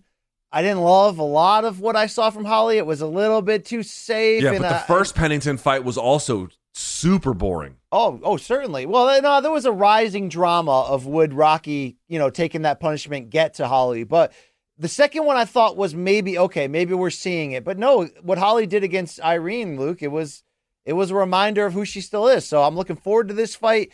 Um, Holly was asked this week, Luke, because she's showing interest in a boxing return for the first time, really, since she's came to the UFC. So I'll sum it up for you after watching a Holly interview. She is willing to fight only one person. It would be Katie Taylor at 135 pounds for all four titles, but she's not willing to try any type of thing when she's still in her UFC contract out of fairness to everybody, but mostly out of fairness to her ambition to win UFC gold still. But she says she has, quote, two or three fights left on her deal. She's not sure. And if that expired and, and the fight, you know, materialized, she be, she wanted to challenge Katie Taylor. So if you're wondering where did Holm compete in her boxing days, she won titles in three divisions, but it was 140, 147, and 154. Made a total of 18 title defenses, so you know, decorated for a reason. But she's never fought for a world title at 135. That was a weight that she only did in MMA. So uh, that that's an event there. If Holly can ever get to that point, but I did like her distinction of like, yeah, that's the type of challenge that would get me out of bed and make me care and want to go for it. I want to prove that I could bounce back, which no one's been able to bounce back and forth between sports. But at the same time, let's forget that conversation till we see where I'm going towards the UFC title. So let me ask you, zero to 100%, the odds that Holly Holm wears a UFC title again before her career is over. Low, um, but doable. Um, Twenty-five. I mean, that's even high. Probably. No, I think 25 solid. Okay, you, you're saying like a one out of five chance that she, and it could come by the that, way. that would be that would be that would be twenty percent. One out of five. yeah, I mean, I, I did I did get some level of math at Naugatuck High School, class of '96. One out of four would be twenty-five percent. Go Greyhounds. Um, I mean, there could be different scenarios too. I mean, you know what I mean? Amanda Nunes could could you know retire and there's a vacant title at 145. Who knows, right? She could beat Pena. Could, who knows? But also, Luke, Holm could be fighting until she's 45. This could be Randy Couture all over again. You know, who knows, Luke? That would be pretty amazing if possible. Also, we haven't really seen like b- women's MMA has obviously come a long way and is much bigger than women's boxing, but it's still not all that big. I mean, the UFC only has three divisions. That's not that's not a lot. Uh, well, four, I guess, you know, depending on your perspective. But um, uh, boxing is also, you know, doesn't have like a lot of different stars, and we've seen Claressa Shields come over to MMA, and that's cool. But I guess what I'm saying is you don't see the oh, what would happen if the the female MMA fighter fought the female boxer, and what if there's a big industry for this? There doesn't really exist that part of the game yet. I'll be curious to see if it happens in my lifetime where we get like this big demand for a big MMA versus boxing women's crossover fight. Yeah. I mean, Holly's the perfect one for it, given her background, right? right? I mean, totally. It's just, it's just, insane right there. Um, uh, Luke, as you look at this card, though, this co-main event could be a banger in the UFC's welterweight division. We're going uh, all Brazil all the time here, as Santiago Ponzinibbio will be just, just a plus 115 underdog when he takes on minus 135 the circus clown himself, Luke, Michel Pereira. Luke, we never quite know if Pereira at age 28 is coming or Pereira. going. the last four fights, though, Luke, despite some Michel Pereira type moments, he is 4 0 in his last four, right? This ain't the DQ loss to Diego Sanchez. This ain't him gassing out against Tristan Connelly. But I don't know if I trust him yet as a legitimate contender. Despite look, I love the win over Andre Fialho. Like that name wise, it's great. He really it, this is the right test at the right time though, because Ponzinibbio's still got something left, Luke, and he's been through a lot of injuries to get here. Dude, this could be mayhem on Saturday. Yeah, Ponzinibbio has reached a much higher level, and he's come down from it a little bit, but he's reached a much higher level in the not just the rankings, but like people's consciousness about who are welterweights to take seriously as potential title threats. Now, again, Ponzinibbio is coming off of that loss to Geoff Neal, and so and he had a long layoff, and so a lot of that has been somewhat disrupted. But and of course there was more fights before the Geoff Neal fight. I'm just saying his last fight was the Geoff Neal fight. Um, so this is Pereira's chance to really begin to like shed that label as the guy who will breakdance on you and maybe win or not. Um, this is the chance for him to be like, no, actually, yes, I've got the four wins, but now I've got to win over someone that yeah. everyone told me was someone to take seriously as a potential title threat however long ago. Now I've beaten that guy. Now you have to take me seriously. That's really what this what this is potentially all about.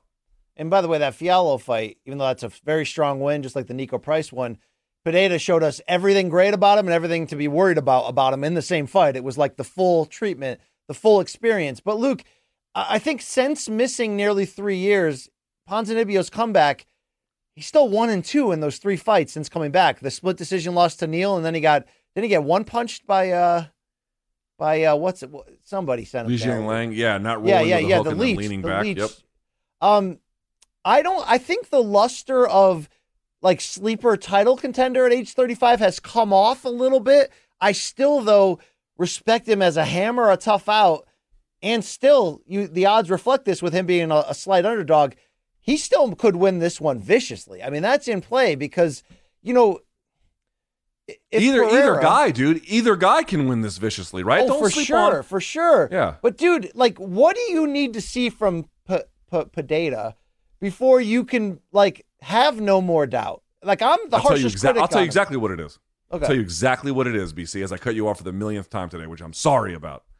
Um, I need to see more than him just playing. So what was he doing before? He was kind of breakdancing and doing all this bullshit, and sometimes he would win explosively, but you know, uh, sometimes he wouldn't, right? And then he kind of dialed it back to a much safer style of fighting that was much more winnable. A little bit of moving at range, you know, jabbing, and there's more than just jabbing, but you know, a little bit of stick and then move. I would like to see more than that. You can beat the guys he's beaten. Andre Fialho, Fialho is a, is, a, is a very, very commendable win, but the other guys he's beaten, uh, it's not to say they're not good fighters, but they could be beaten with that kind of game plan. The point I'm trying to make is the guys above Ponzinibbio cannot. They cannot be beaten with that kind of game plan. You have to show that yes, sticking and moving is an important part of the game and defense is an important part of the game. I need to see offense that's coordinated that doesn't come from spazzing. Does that make sense, BC? Like his best Yeah. offense, if you look at the highlight reel, came when he was just basically fucking around. Can he do that not fucking around? Can he do that in an actual strategic application of things? Because he can show us defense in that regard. Now I need to see offense come behind it. That's what I'm looking for in this particular case. I, I can't remember what fight it was. Was it the Khaos Williams win for Pereira in 2020? One of the wins in this four fight turnaround, even though the turnaround has featured highs and lows, one of the wins was wrestling heavy, Luke. Uh, I, forgive me for forgetting which one it was. It's not the last two. Niko Price one was was pretty crazy, but one of those two was very wrestling heavy from him. And I started to to to tell myself, Luke, we could be looking at a future title contender here because he's in he might be in the best shape of any fighter in the game. I mean, I mean, I know his, he got gassed that time that he was fucking around and dancing to the. I mean, he does a lot of weird shit, but his his gas tank, his body, his rest, his chain wrestling and commitment to that, and the fact that he can f around and knock you out at any point. Like he's he's one of those guys that with the right discipline, dude, he could be something scary. I just don't think he's the right guy that can ever be disciplined, right? I mean, like you know, wild horses, Luke. They couldn't they couldn't drag me away. You know what I mean? And and and I don't even know what that means to be fair. But I will tell you this. do I. I don't even know where this question's going. You can't there's some women you can't bring home to mom. He just might be that type of fighter, Luke, and we might have to realize that like Johnny Walker in a way, you just be as weird as you want to cuz that's when you're the most dangerous. Because I don't know if you can play the role of muting yourself to be more strategic and well-rounded. I don't know if you're still the same some people can be that but they can't be dangerous at the same time, Luke. I fear, you know what I'm saying? I think if you mute this guy, if you castrate Michelle Pineda, Luke, you're looking at just another man. Okay, yeah, that was a long. That was. A, I don't know. if There's a question there. More like just a lot of declarative statements, but uh, I'll say I don't have. Listen, you are the one that is hung up on this mystery. To me, it's not much of a mystery. Pineda is certainly capable of winning this fight. Like, absolutely, very, very, very much in play. But I'm, I, like, how much of a real transformation can he make, dude? If you've already got bad habits, and how old is Pereira? Like in his 30s or whatever. 35, I think. 30. Yeah, you know, you know, he's a sick athlete. The dude's like a panther out there, so maybe it's a little bit different for him. You can grade him on a curve, but like, Oh, yeah, 28. it's over. Whoa, Like, whoa, you- 28. Dude, I'm wrong. 28. 28. Okay, so no, so no, so it's still in play. So it's still in play. But I would say that like I don't have these hangups. It's even for as young and as good an athlete as Pineda is, it's still difficult to do uh, undo bad habits, where, which being a kind of spaz was. It gets you far enough, but there's a real ceiling that you hit and you can't get much further. And he's trying to figure that out. He has some of the tools that make you think it's possible, but it's an uphill climb, bro. Super uphill You're like, climb. BC, yeah, you're working, building a mystery, right, Luke? You know, could go all Lilith fair on you. Luke, were you attracted to Sarah McLachlan in 1997? oh yeah, for sure, Okay. for sure. All right. Yeah, she was. She had a little something, something. Okay. then. It could have when been I was a horned arts up teenager. I always felt she dabbled in the dark arts uh, privately, Luke. I was always like a little nervous of her, you know. How many times? How many times have you been to Lilith, Lilith Fair? Never, never, dude. How many? How many times did you light a candle during an Indigo Girls set?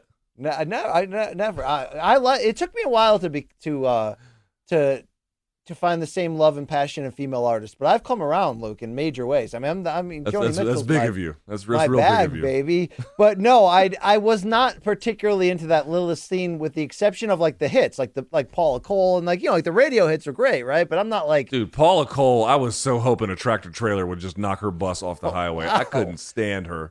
wow, She was Luke. terrible. I mean, come on, be fair. You know, she had two babies. One was six months, one was three, Luke, right? In the War of 44. Okay, there we go. Let's keep it going. In the War of '44. Yeah. Uh, Luke, also, dude, do we not talk enough about middleweight Dusko Todorovic? Are we really going to spend? Time? I mean, I'm not trying to disrespect him, but you know, it's 12:30. We haven't done dead wrong. We haven't done.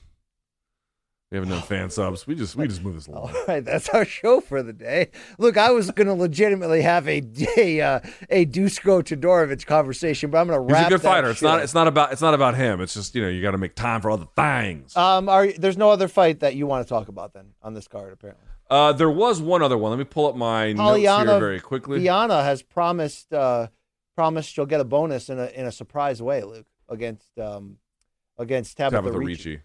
The, Of, no, uh, the Chidi Njokuani fight and Todorovic fight is actually a really good fight. I really like it. Uh, but also on this card should be noted, BC Chase Hooper is back, and also one of my guys who had a real. T- I've been high on him, but he had a tough fight against Jalen Turner. I think it was in his last outing. Uros Medic, they call him the Doctor. He's fighting Omar Morales, who's straight from Venezuela. Very pretty interesting fight. Both guys are coming off of losses. Both guys good strikers. Definitely one to pay attention to. Yeah, I thought Tabatha Ricci was that actress, Luke. Apparently, I got the names wrong. Who am I thinking of? Christina Ricci, Oh yeah, yeah, like right. from She was- Addams Family with the big ass forehead. Yeah, yeah. What, what did you say with the what? big ass forehead.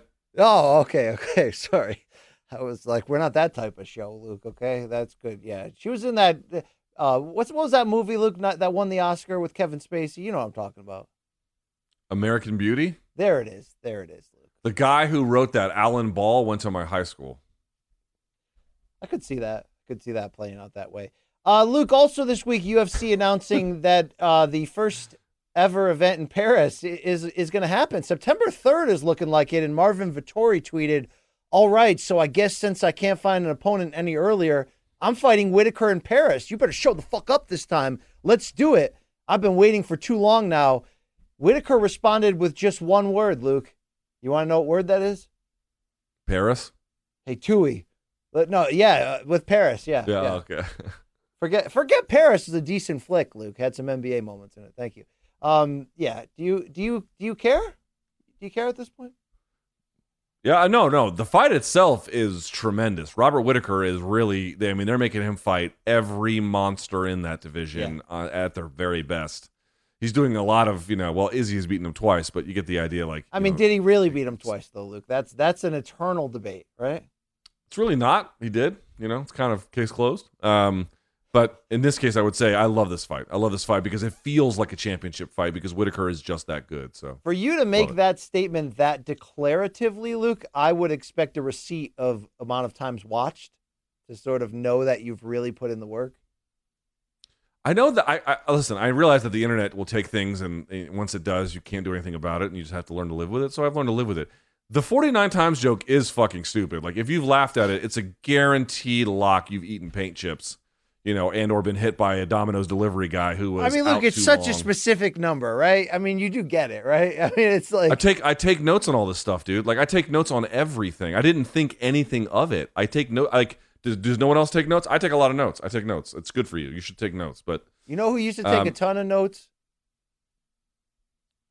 uh, most MMA fans are probably well, I don't know most, but in the, the case in the one the case of the one I'm talking to, probably failed a lot of classes. So like note taking is not a real big thing in your life. I still have all of my notes from all of my college classes. Do you have those? Okay, that's the that's the nerdiest, lamest thing I've ever heard. What you Dude, have? I go through them not not too irregularly either, a few times a year.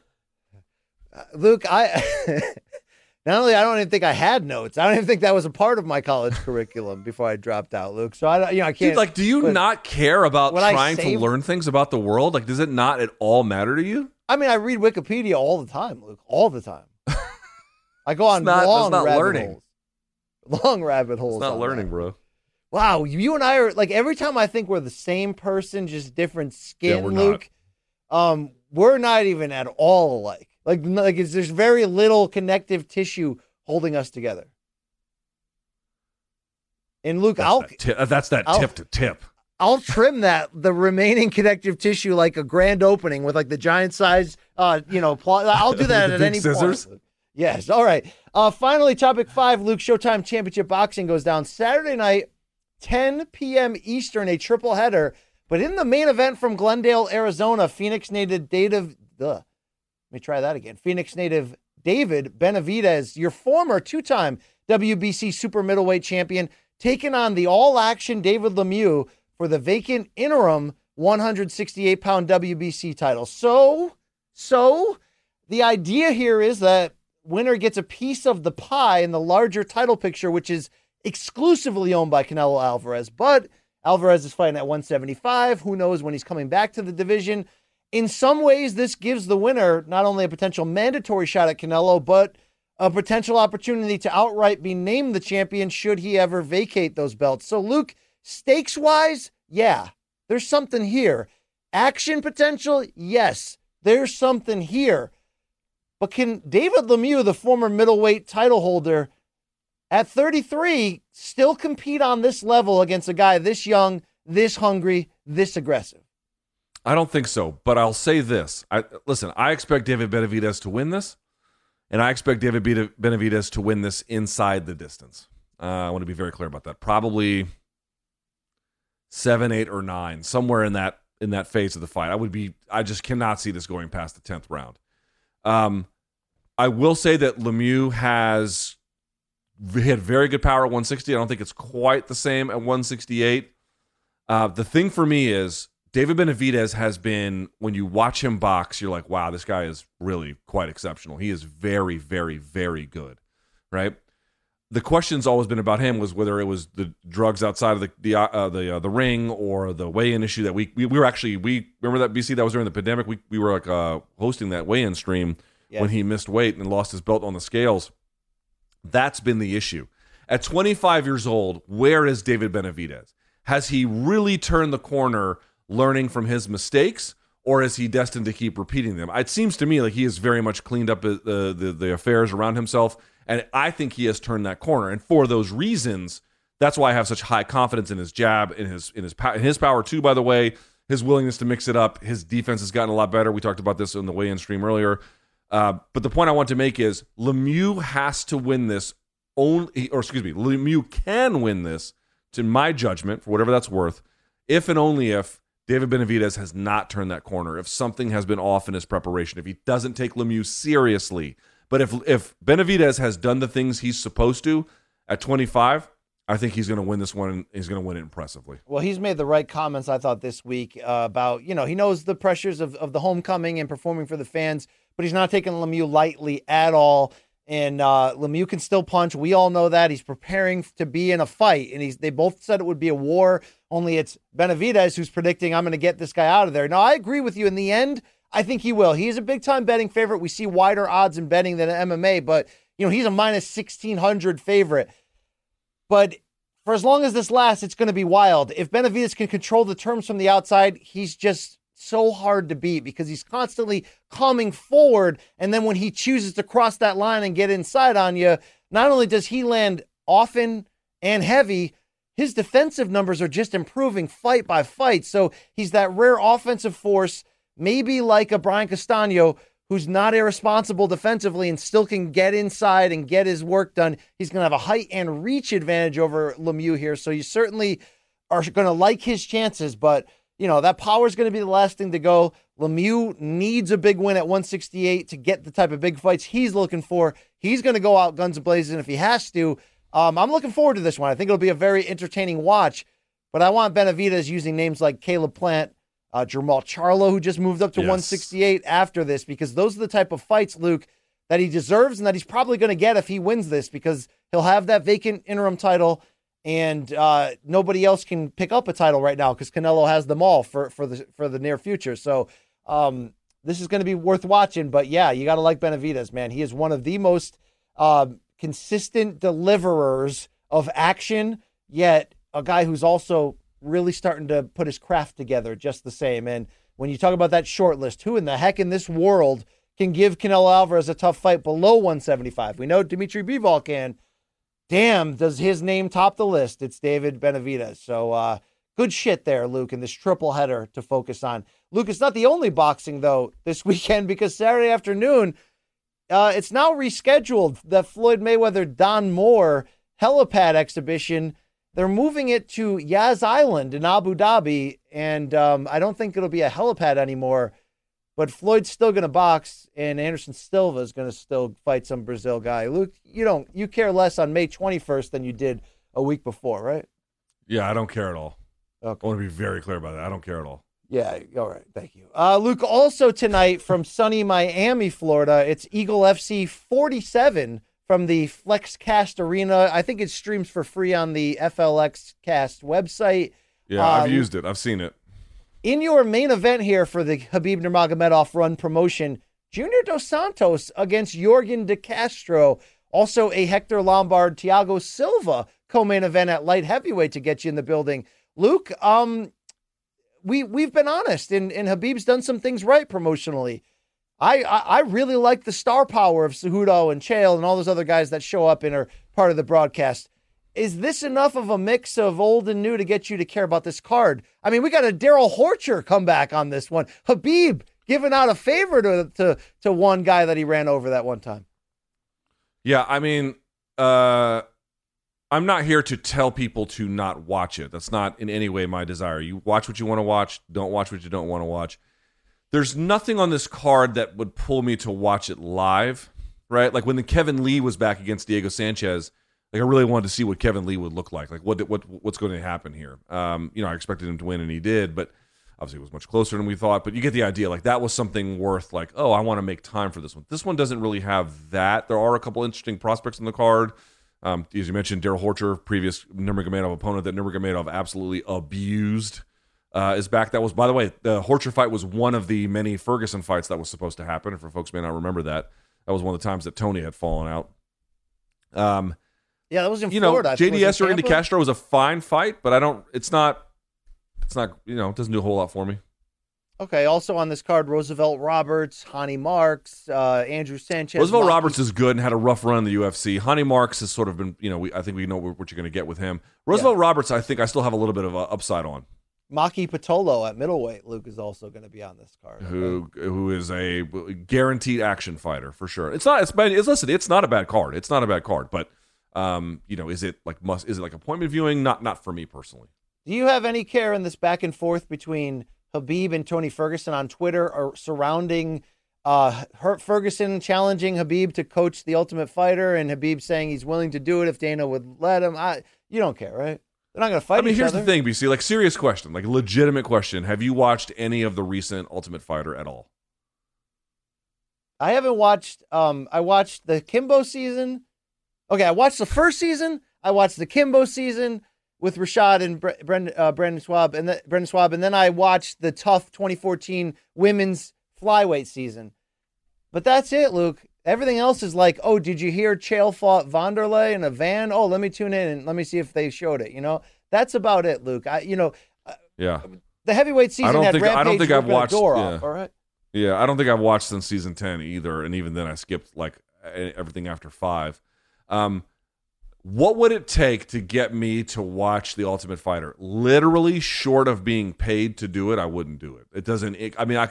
It's like not only not interesting, it's like negatively interesting to me. Um, so like it's a, it's like it actually like makes me less interested the more I see it. Uh, so no, there's, I, yeah, it'd be great for them if they did it, uh, you know, or whatever. But I, I utterly irrelevant to my life. All right. Uh, Luke, uh, morningcombat at gmail.com is a re- very relevant uh, email address if you want to uh, reach Mikey Mormal, our great producer from CBS Sports, and provide us every Wednesday, but today we'll do it on Friday with fan submissions and this segment we're throwing to right now, where you challenge us to be better on the microphone by pointing out something that we said was potentially dead wrong. But you better have a receipt. You better have swung big with big balls. All right, Gavin slides in. He says, Hey, BC, during the UFC 274 post fight show at 53 55, you said Shane Mosley moved up to 147 to face Vernon Forrest and lost twice. Sugar Shane was already the welterweight champion after he beat Oscar for the WBC title, uh, defending it against three donks before losing to Forrest in January and July of 2002. While he did originally step up from lightweight, he was already the established champion at that weight prior to losing to Vernon. He did step up to 154 to lose a pair to Winky, which you did mention. From a boxing hardcore listener of State of Combat to MK, love your work. Cheers, Gavin. Gavin, thank you for the nice um, callback there to my old boxing pod and, and for these great facts. But in no way was I dead wrong. I said after Shane Mosley moved up to lightweight, which, yes, did culminate in that fantastic Dude, does anybody care? first De La Hoya fight in 2000, one of my three or four favorite fights of all time. But no, never did I assume or indicate that the Oscar fights didn't take first place first, the first one.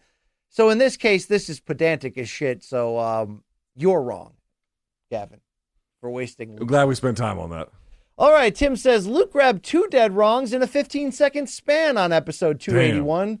During Have You Seen This Shit? They have timestamps in here, but I'm not going to read them. Luke asks, Let's see if I understand this. This lady is smoking the ass of a marijuana brontosaurus? First off, Luke, that fine specimen is smoking from the tail. Dinosaur anuses are located at the base of the tail between the hips. Near the end of that timestamp, Luke also says, Yo, my daughter loves brontosauri. Unless Luke is referring to the 70s Czech folk band Brontosaur E, that is dead wrong. The plural of brontosaurus is brontosauruses.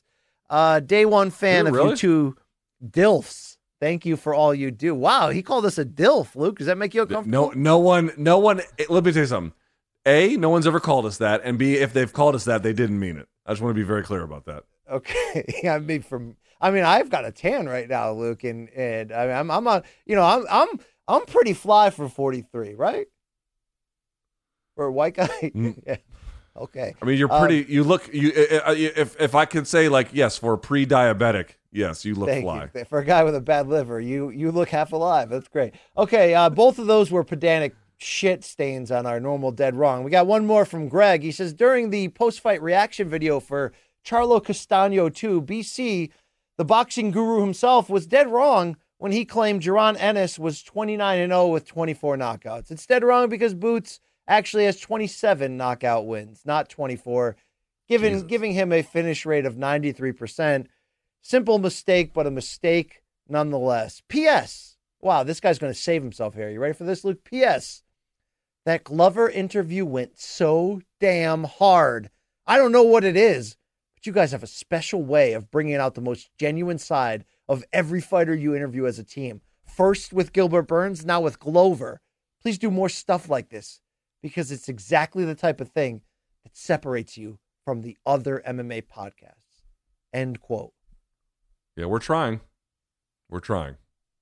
Yeah. All right. Those were shitty as heck. Uh, luckily, you also sent in your fan submissions. Wow, great transition. You sent in your fans. We've got mail. No graphic. There we go. Long Island Luke. Thank you. Yes. All right. Uh, this one's from Austin. What's up, BC and LT? It's Austin from Nebraska. I was in Paris with my girlfriend last week, and there just so happened to be a Bellator event. You know, I had to go and rep the best combat sports show. Period. Wow. Wow. Love the Look show. at these two. P.S. BC, don't let the donks keep you from the boxing talk. And Luke, don't let the producers keep you from vaping. Wow, Luke, this guy's living a good life right now, right? Yes. First of all, his uh, female companion looks very normal, and uh, that's amazing because I wouldn't imagine most people who listen to the show look normal, male or female. So that's nice.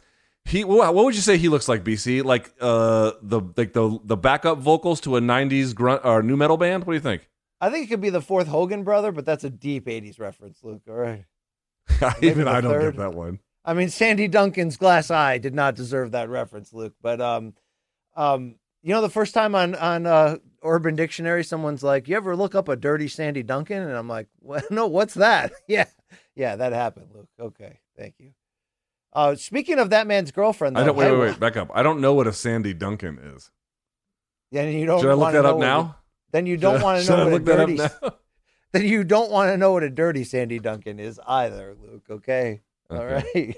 you know, there's just like the two girls, one cup reveal, which is just, I mean, what a violation of proper friendship that you tried to sell me out down You're such a, you're such a puss when it comes to that. I mean, that, Uh, you know, A dirty Sandy Duncan. When a, you can't read it out loud. You can't do it. Okay. You, you can't okay, do it. all right, that's terrible. That's Yeah, terrible. That's can't- really bad. That's really Uh, bad. You- I had a I had a drill instructor threaten to do this with me.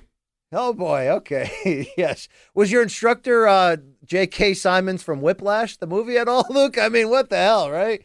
You ever watch It that movie? Luke? it was a threat to do something, or I will uh, rip out your eye and SF you. Oh boy, So there you Luke, did you ever see Whiplash? I love that movie. I watched it again yes, last night. fantastic movie. Yes, 10 out of wonderful 10. Movie. It's right up there with Dead Poets Society, Luke. What a great Yes. movie, seriously. Uh, wow. Okay, Austin. Um, you look like you're doing well. I mean, you're in Paris with with with that lady, and you got her an MK gear, and you're at a MMA event. Like, Yeah, he's Bro. killing it. He's killing it. bro, like, you know, we we may, yeah, yeah, definitely. Maybe we no, I'll stop there. Uh, this one's from at Boss DJ seventy one. What's up? What up, fellas? I've been watching you guys since before MK, and been repping you since episode one. I had to see this card live and was upset I wasn't going to enjoy MK's first fight companion, so I did my best at streaming your commentary. But after a while, the crowd grew louder and louder, and my earbuds were no match. But don't worry, I caught the episode on the plane ride home, and it put me right to sleep. Just kidding. I can't wait for the next one to watch from the home setup.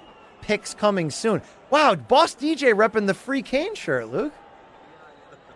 Yeah, listen, watching us do absolutely idiotic shit. That is, I can't Dude. believe people watched it, but they watched it, dude. They I'm not it. gonna lie. Like our producers came to us at the end of the show. Was like, BC, could you stop saying on the air that this show sucks? Yes. The people really They actually like they it. asked us. Mul- no, no, dude. They asked us during the show. They were like, dude, please shut the fuck up about saying this is bad. People are liking it. I'm like, I don't believe these fucking idiots. What do they know? And then afterwards, I felt it was a train wreck coming to a crawl and still screeching, and they were like, "No, the people loved it." And you know what? The people did like it, Luke. So if that's what, if that, if they're that easy to please, then you know, P ones. You know what I mean? Sit, sit on this D, right? Okay, right. Well, this is the kind of content we do. All right. Uh, Luke, this is from Mario and Rana. My girlfriend and I canceled our work obligations to have some breakfast and watch you two old bastards do two hours of content 90 on combat and 30 on athletic greens. Thank you for the great work. Wow, Luke. Mario and Rana just went tip to First tip. of all, that is a. It's actually not a bad tattoo at all. The uh, old timey fighter. Yeah. those are actually very difficult tattoos to do. Hers looks pretty good. And I gotta say, dude, look at that breakfast spread. The only thing that I think sucks here is, by the way, cable management A plus, yeah, definitely. totally A plus. I don't like the like they they've clearly seared slices of like Canadian ham, aka bologna, on the. oh, I thought you were going to talk about the fact that they bought out every $5 Walmart DVD bin to fill up those shelves over there. No, I kind of respect that actually. As a guy who likes to keep notes, I respect that. Um, You're like, BC, do you still keep your junior high test grades? Because I've been looking at Dude. mine lately. hold on, you laugh, you laugh. Hang on, I have it here. Yeah, uh, it's here somewhere. I could actually find it. I have my AP English vocabulary book from high school. Okay. Luke, that is so low T, it's ridiculous. Like, you should just, like, Dude, why is academic achievement? Wait, wait, wait, stop. Why is academic achievement low T? Because you can't do it? Okay, no, succeeding in academic achievement is not low T, okay? And by the way, Luke, Well, you're how, looking how is at, it you imagine people succeed without trying? I mean, yes, if you're a genius, I suppose you're you can, looking but- at a uh, a underproducing potential star here, Luke. Just because I didn't give myself to the schoolwork like I should have and and, and could have, Luke, doesn't mean that I couldn't have taken you downtown in those categories. But to keep that, that. as like I have moved everywhere. but to keep that as like a token of like monument. Actually, this is like not from trophy. AP English. This was from before it. This is Like actually you- from. Sorry, this is not my AP English one. This is my 10th grade vocabulary book. Luke, like you better have BC, what does maudlin There's nothing mean? cool What about does right now. What does maudlin mean? There's not. There's nothing testosterone fueled about this conversation. Like you're exposing yourself, Dude, I, I don't need lectures from you about what is or is not testosterone filled. I've done that stuff. I know what it actually looks like. BC, how would you define lugubrious? Um, Luke, this is this is bad for business. This is bad for your image. I mean, this is just you know. You think I give a shit about my image? I'm 42 and pathetic. Nothing I could do could make it any worse. What the you're fuck like, hold do I on, care? BC. My AP history book's right over here. Uh, let's I let's sold go those through back. it. No, I don't have those. Wow. Or gave them back or whatever. Whew. Yeah, but this is not. This is 10th grade. This was 10th grade. This was not even AP. You know, um, our boy Antoine from Alaska, look, the six foot eight guy who ran up the Capitol stairs. He just went into the live chat and said, "Keep Canadian bacon's name out of your mouth, Luke." So there you go with that. All right. Dude, Canadian bacon. What isn't it just bologna? Like what the fuck no, is it's, it? ha- it's like isn't it like a different? It's ham cooked a certain way. I don't know. The Canadians are really nice, Luke. Aaron Bronsteter is real, are a real nice man. I mean, he really is. You know, They are nice. what a guy. All right, wow, Mario and Rana, thank you for that. Seriously, seriously, thank you. Um, JP, this French Canadian dude, he says he's my cousin. Luke JP says, "Good day, gents." JP back at it with some concerns and a question. Who's making you guys pose like this? Morning combat with Luke Laverne and BC Shirley. I don't know who's more old and washed. You guys for posing like old dolls or me for knowing who the hell they are. Uh, time to man up, you old dirty wash bitches. Keep up the award winning work. It's JP from Mount Uniacke, Nova Scotia, Luke. Yeah, I mean, could I wear that knit cap more like a fucking jackass than I am in this picture? Yeah. BC, that was we needed an adult chaperone during that photo shoot. It was not a comfortable time. Yeah, I mean, I won't name the photographer, Luke, but he he was subliminally with his eyes, just being like, "Look, if you guys are willing to just just fuck right here, like I'm I'm not going to stop you." You know what I mean? Like I was in like, fact, BC, I'll keep I, am not a photo. I did ask BC during the photo shoot. I'm like, BC, now I'm not a photographer, but do photographers need to have their pants around their ankles when they shoot? Because I've never heard of that. He's like, you know, if, you know, he's legitimately like, "Would you get into mount position here?" And I was like, "Well, who's asking, right?" You know what I mean? Like, what? You know, I mean, I mean, I could be a power bottom in the right setting, Luke, but I'm not here, not here, right? That's just ridiculous. Uh, this one's from Peter. He says, uh, Hello, Luke and BC. Love the show and all great content you guys dish out every week. Here's two pictures and a video from last week of me hitting a PR deadlift at the gym. The first See, pick is I've the lift. glasses off. Now I can't see shit. The second is the calluses from the lift because I didn't wear gloves like a real man. And last is the video. And Luke, feel free to judge my form. I got a little sloppy during the lift. The weight is 190 kilograms, which is about 419 pounds. Luke, is Okay, Peter uh, showing us some man here or what? Yeah, a lot of times. Let's see. Let's see the video. Give me, blow it up, please. Blow it up.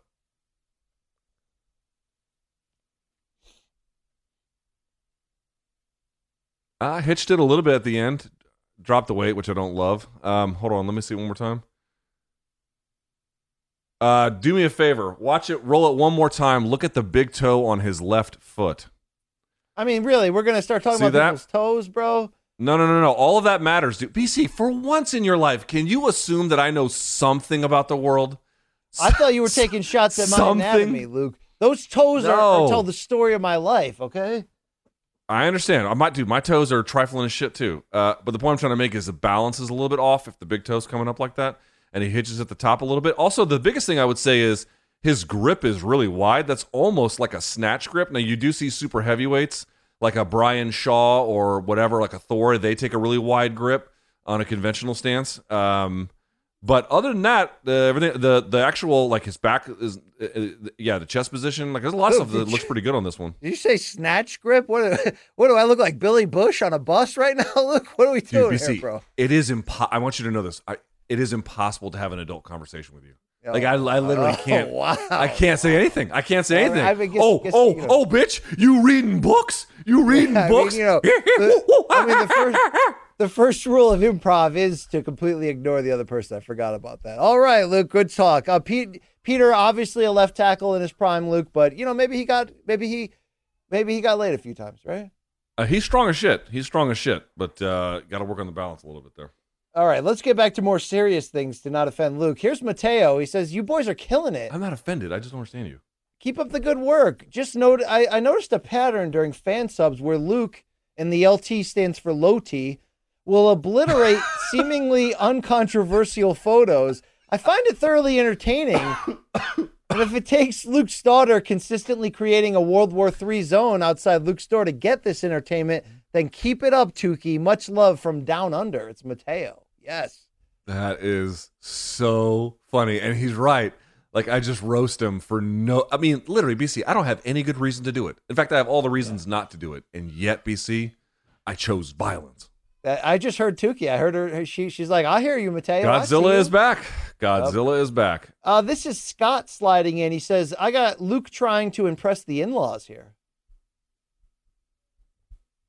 Can you blow it up? I cannot read it.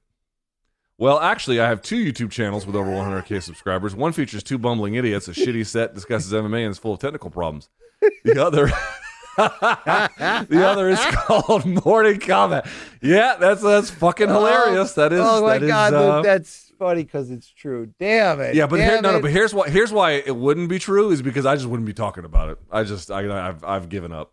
Yeah, I hear you, Luke. You're about to give up on me. This is from Malte, M A L T E. Hey, Luke in BC, it's uh, Malte from Germany. If that's a name pronounceable for y'all Americans, it's not. It's not. Uh, either way, here's my attempt at giving Luke a bit of crap for his varying degrees of attention that's being paid when the greatest BBC of them all speaks his R. Much love to you two donks. Yes, but here's the difference. When the fighter is talking inside, I'm thinking about doing all the things on the Yeah. other side of the screen. Yeah, yeah, you are. By the way, that's actually not my phone cover, but now that I see that, I may have to make a change, BC. I may have to call you it audible. Uh, this is from Manuel. Uh, hi, I hope Luke knows what we're doing. Hint, it's an old pick in Colombia from before Christmas. Thanks for the content. I haven't missed an episode since the beginning of the quarantine. Luke, what uh, Colombian based holiday thing are they doing in MK gear? forgot the name of this, but it's um they they let it they, it's it's actually called like the Festival of Candles or like uh, like candles is in the word of it, like Candle Day or Candle Night, something like that. My wife doesn't do it anymore. She has told me about it, so I've actually never seen it, but I have heard her reference it. Dude, you have to like understand something. Like Colombians celebrate everything. They have they have holiday. Dude, they they have a, official days off from work multiple times every single month. You can't believe how much they have it off. And like Christmas is huge, huge, huge, huge in Colombia, Catholic country, obviously. And they have all kinds of like New Year's traditions and and and uh, and Christmas traditions. Not ev- what do they call it?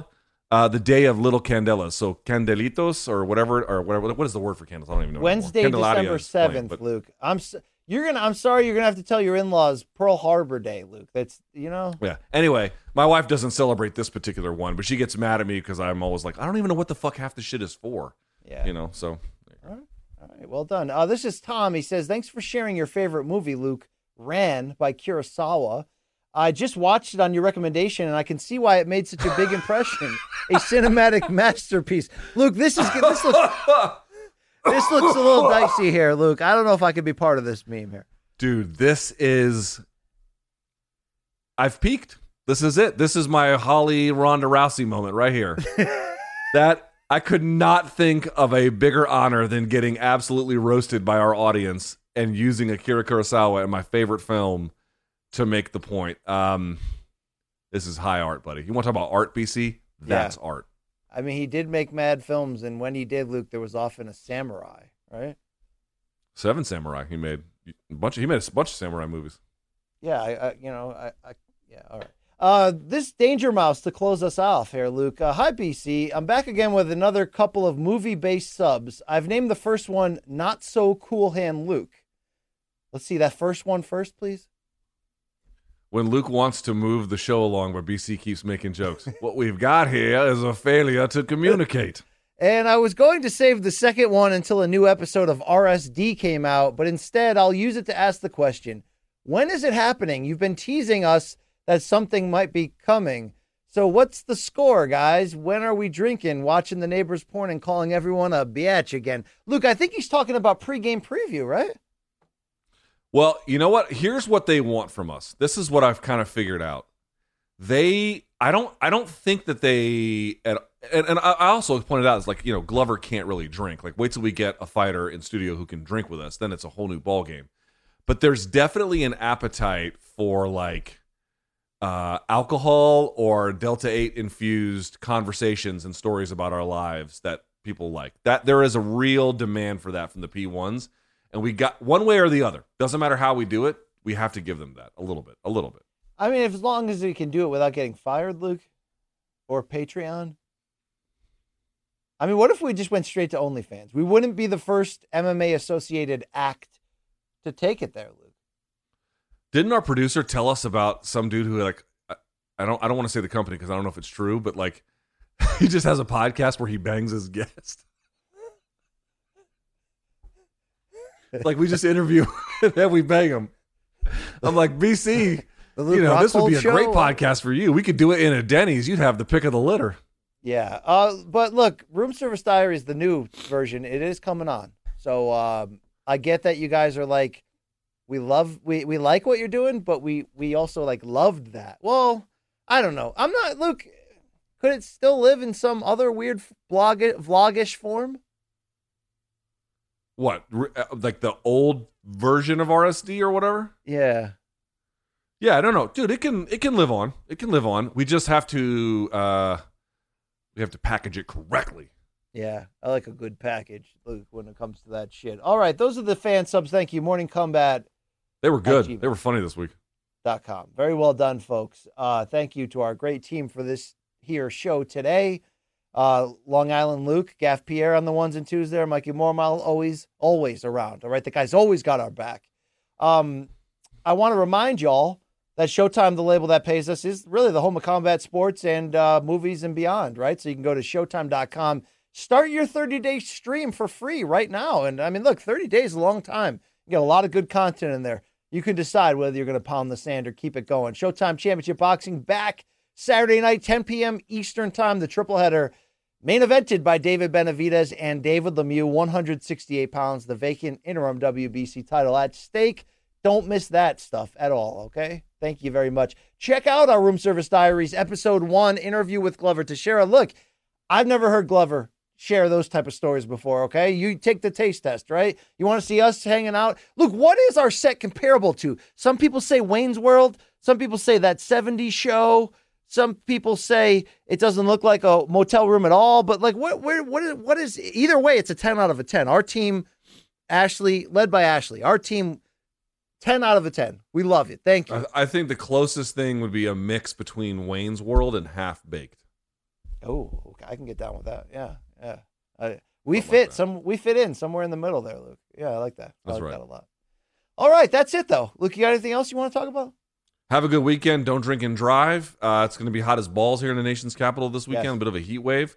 Uh, the pools are still not open, so I'm going to have to figure out something with my daughter. But um, I'm excited about. Look, would you go to the hose? Would you go to that level? You mean the garden hose? Yeah, you'd be like Tukey. This is the best we got. Okay. No, I mean my dad did that one time because my dad's just trifling his shit with that kind of thing. But I would go and just get like an. If, if worst comes to worst, I'll just go to Dick's Sporting Goods and get like a big ass like family inflatable pool or you know something Yeah. for the backyard. Yeah. Did uh, what's your name get you down the other day? Oh, here we go. Okay, I'll I'll I'll, I'll bite. What you mean? Who got me down? These nuts. I'll stop that shit. All right, that's Luke Thomas. He's uh, he's washed and he's directly from the '90s. My name is Brian Campbell. Thank you for watching the award-winning Best Damn Combat Sports Show. Period. It's Morning Combat. Uh, tip your waitresses, like, subscribe, all that good business. Take care of yourselves. Be safe. Okay. Hard work good and hard work fine. But first, taste care of Ed. We out.